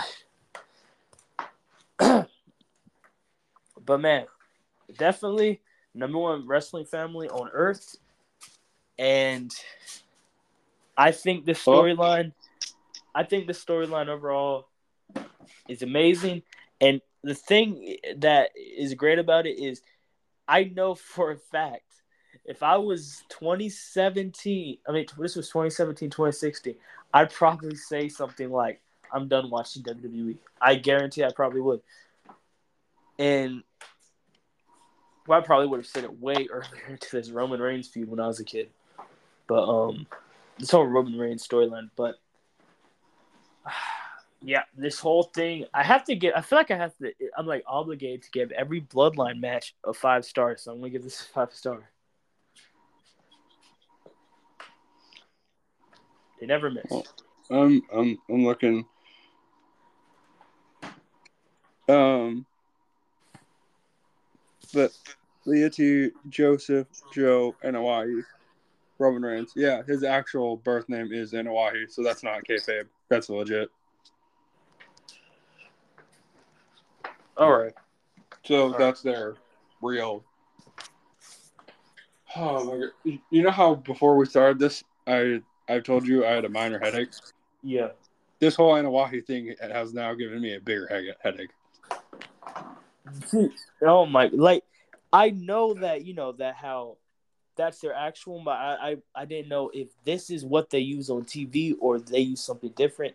Because how do you explain all the last names? Solo Sikoa, Jimmy Uso, Roman Reigns. Like, why isn't there just one? Who? It doesn't matter. It's pro wrestling, but Uh, well, so you have you have you have Anoa'i, and you also have Fatu, Fatu, which are a part of the same. It just depends on what, what part of the family tree you're talking about. This is why I said it was. This is why I said the headache is now here because depending on uh with uh all the all the the Usos and Rikishi and everybody that side, it's all Fatu.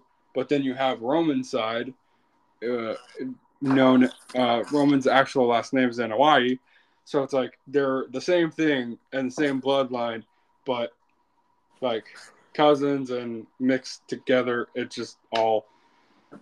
If if if you're referring to if you say either Fatu or Anoa'i, you're referring to the same family. It's just different parts. But then they have Sikoa, which changed his name into a different. I don't know why they went something along the lines of Uso, but that maybe that was too on. on maybe they were trying to. I don't know. Say let's was- get that was- back. I don't know. that was too like no, he he needs to be separate, but also a part of. So uh, Yeah. just- but I But would look, say six man. stars for this. just Yes, because of match and at um um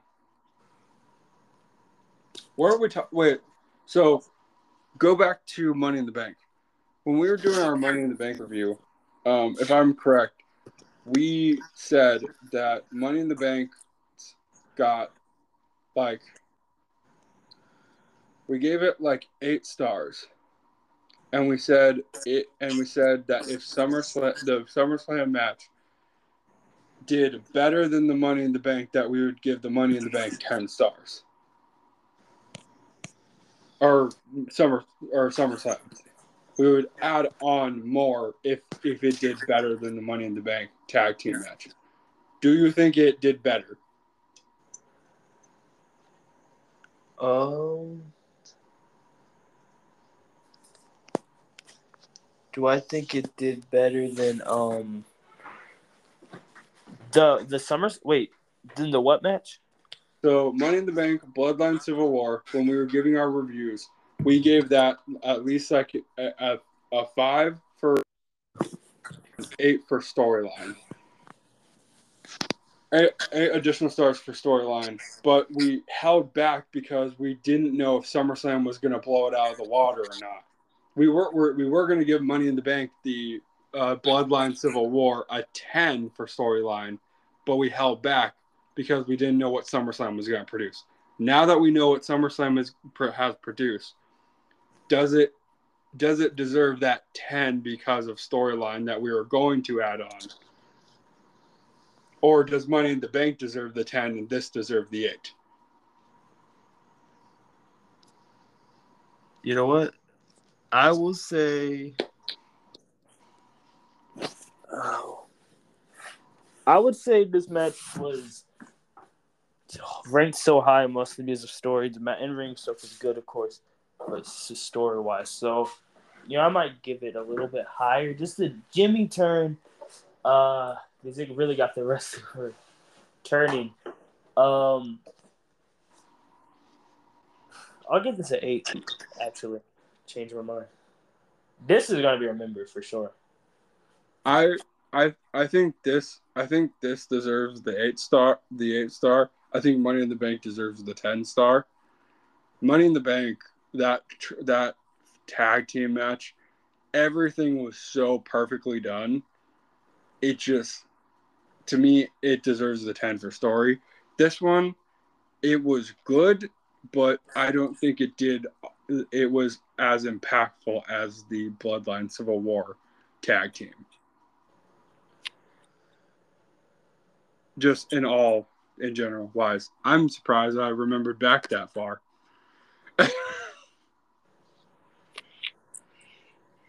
I I agree. I didn't remember it either. I mean, I didn't remember it in general, not either. I just didn't remember. I like. I just thought of it now. I was just like, wait a minute. We did. A, I said a thing for Money in the Bank that I remember giving my review and holding my back because I was anticipating SummerSlam because that the Jimmy versus or the Jey versus Roman was going to come up, and I want to hold my complete review for that. I just remember that from the Money in the Bank review.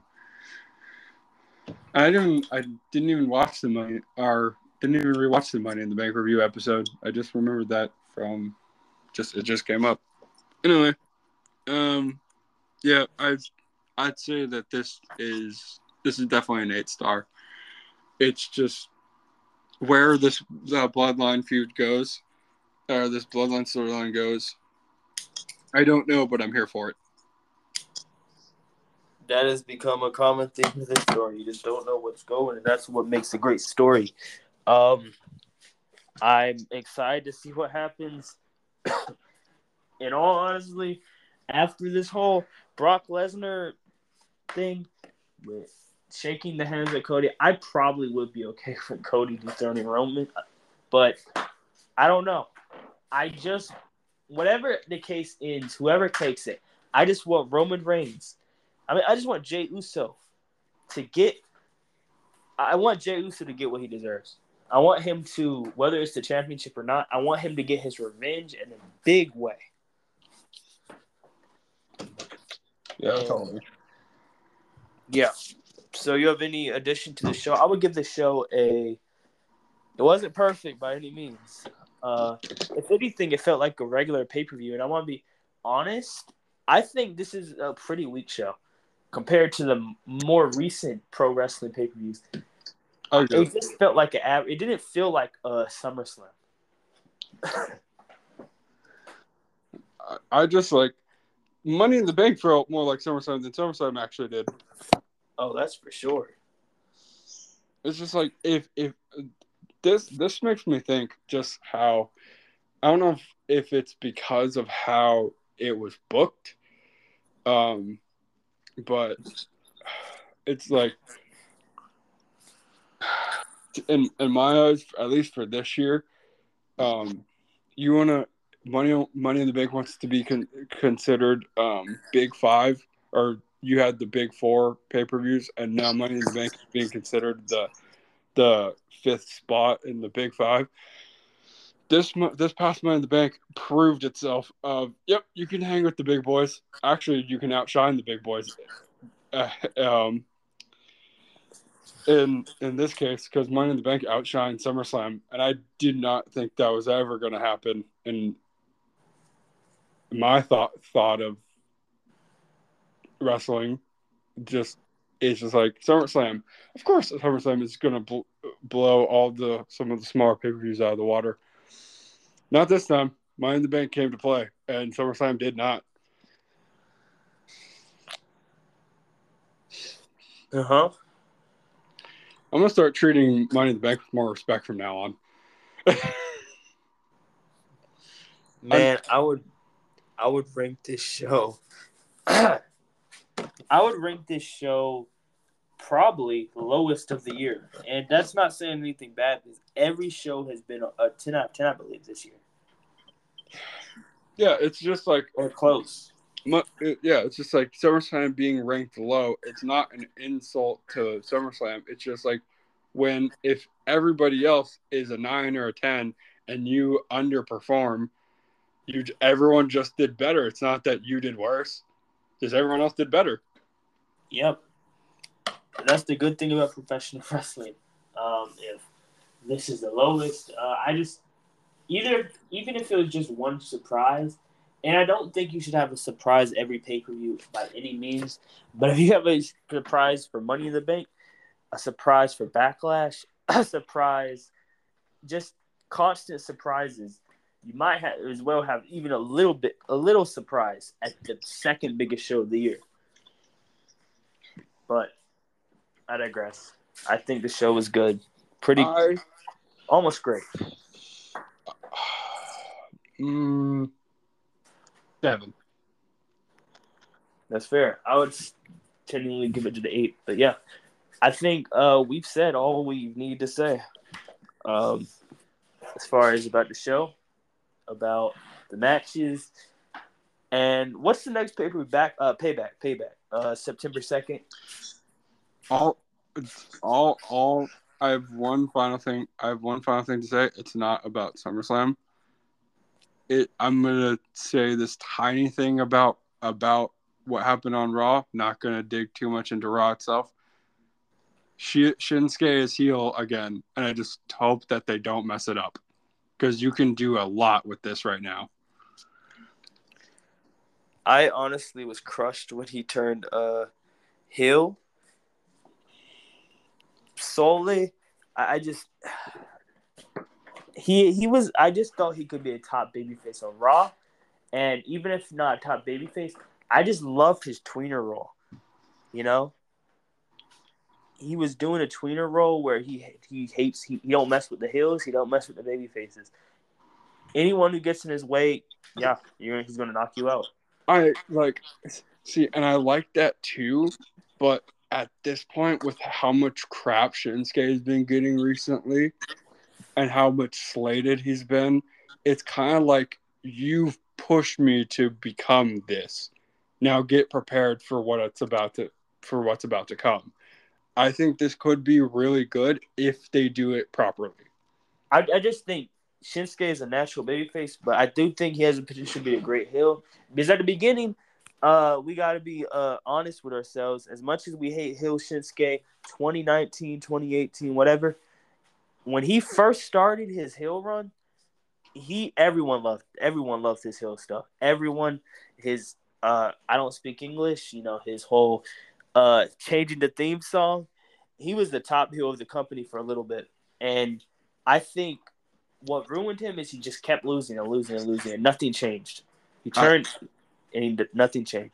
I see that's what I think is different about this one. That's why I'm excited about because I see this going a different way and in such that it's like this isn't this isn't this isn't like funny gimmicky like like funny gimmicky Shinsuke. I feel like this could be the Shinsuke of New Japan or New Japan esque. That's just like I don't care who you are, I don't care what you do. I wanna I'm I want to get to the top and I'm to beat anyone up that is stands in my way.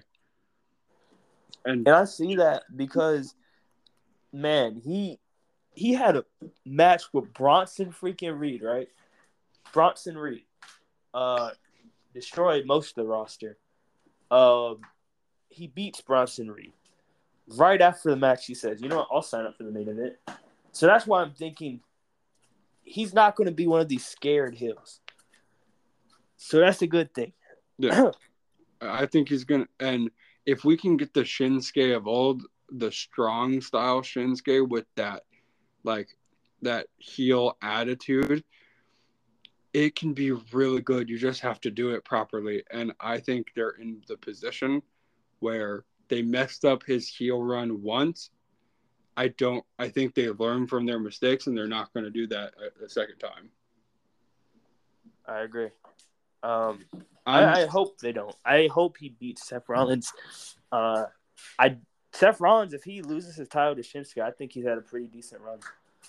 I'm um, I'm I'm prepared for Shinsuke to um, beat Rollins. It, I don't know it might not be immediately at payback, but if Shinsuke loses but keeps that he keeps up the momentum of wanting the championship, him and Rollins could run it back. They could have a decent rivalry or a decent feud going. I think there would be a speech barrier, which is unfortunate, especially like Americanized wrestling. There's going to be some problems with it, but hopefully they, you know, it's not. See, Shinsuke, uh, man, went not, you know, a few words he is passable. He's not horrible. Like he's yes, he's broken English, but that's almost like a aura with him that kind of makes it cool. Unlike how they did with Asuka when they just make her scream random English words. So I think Shinsuke with the right character could do something cool, or he needs a manager, whatever they do this him saying you, you know him uh the last few months I think has been okay. You know, he hasn't been saying much comedy stuff. He's just been saying stuff like small things. And it's almost like intimidating. Him him, him them him going back to Japan and like being doing the whole Japan thing um and stepping away from WWE now going doing that going back home now leading into what we're seeing right now, I think he found who he was again. And now it's just taken a little bit of time for that Shinsuke to come back out.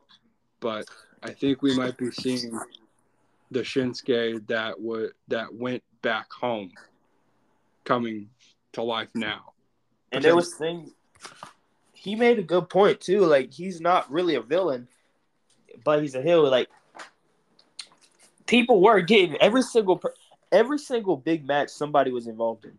Like whether it it was a triple threat, fatal four, whatever it was, someone else was involved. So that promo I loved when he, he yelled at Byron Saxton. I loved that. oh, that was good.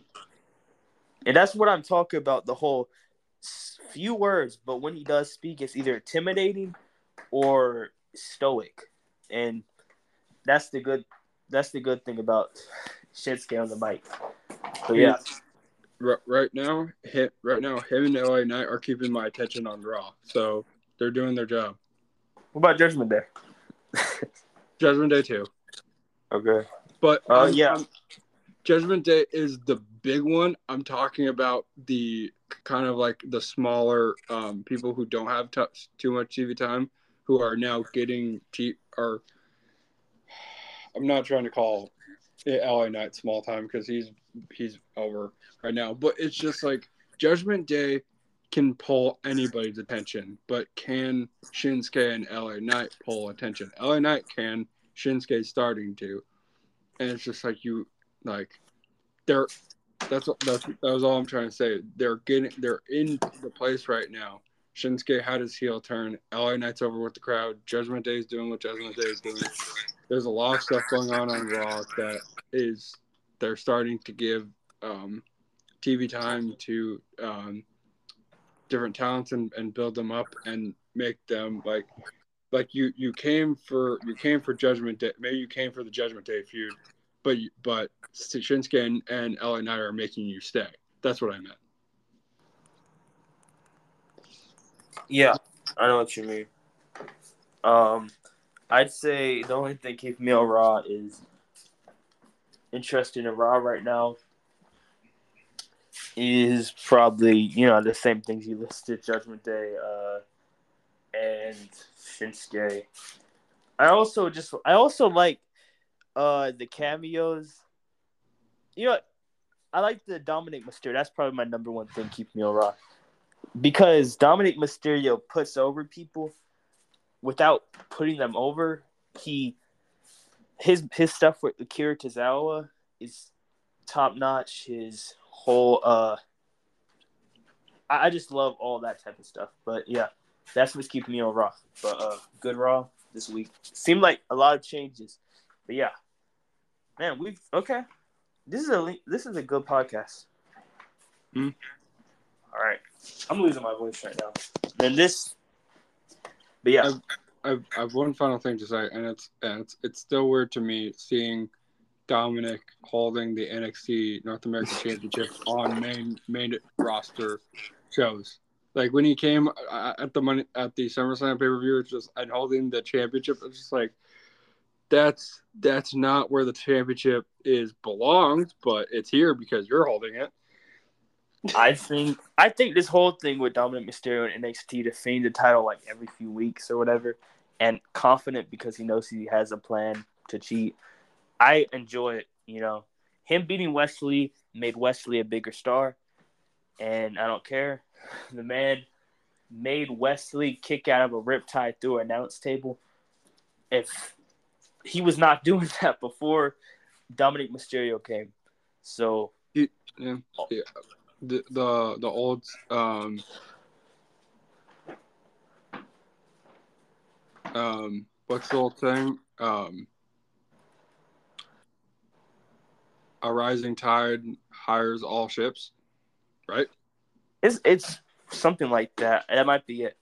I I know what you're getting at, and everyone I, I'm positive everyone knows what you're getting at. So I, I agree. And I'm- you Ba- basically, if if people don't understand my metaphor, um, most people do, but if you don't understand it, then Do- Dominic Mys- Mysterio being a part of NXT and doing what he's doing is raising up everybody else. That's the point. yeah, he's Wes Lee's going after main event right now, and um, he's definitely next in line for world championship. And his whole thing right now, him kicking out of a riptide through a announce table. I don't think anyone's ever even kicked out of a riptide. Uh, maybe one or two people. Um, plus a uh, a title belt to the face after that. That's crazy for NXT talent to kick out. So if you don't think WWE has a plan for Wes Lee, then you're crazy.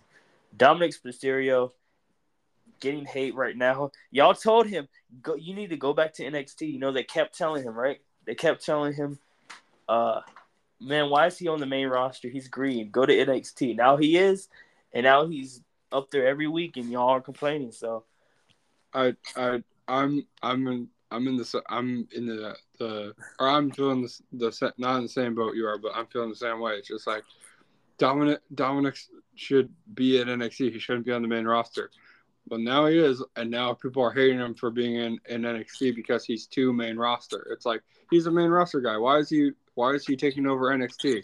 It's like, do you not understand what the Judgment Day is about? They'll take over any friend. They don't care. Exactly. He has elevated the title more than the title has ever been elevated. I don't care. I know he defended it against Sammy freaking Zayn. He's defended against uh, another top guy. I forgot the guy's name. I, I forgot, but I know he defended against someone on SmackDown. Um. So man, oh yeah, Pete Dunne. So he's defended against pretty I, big names. So. I think I think that that week, um, I saw a thing that said Dominic is the first person to main event Raw, SmackDown, and NXT in the same week. What? I did not know about this.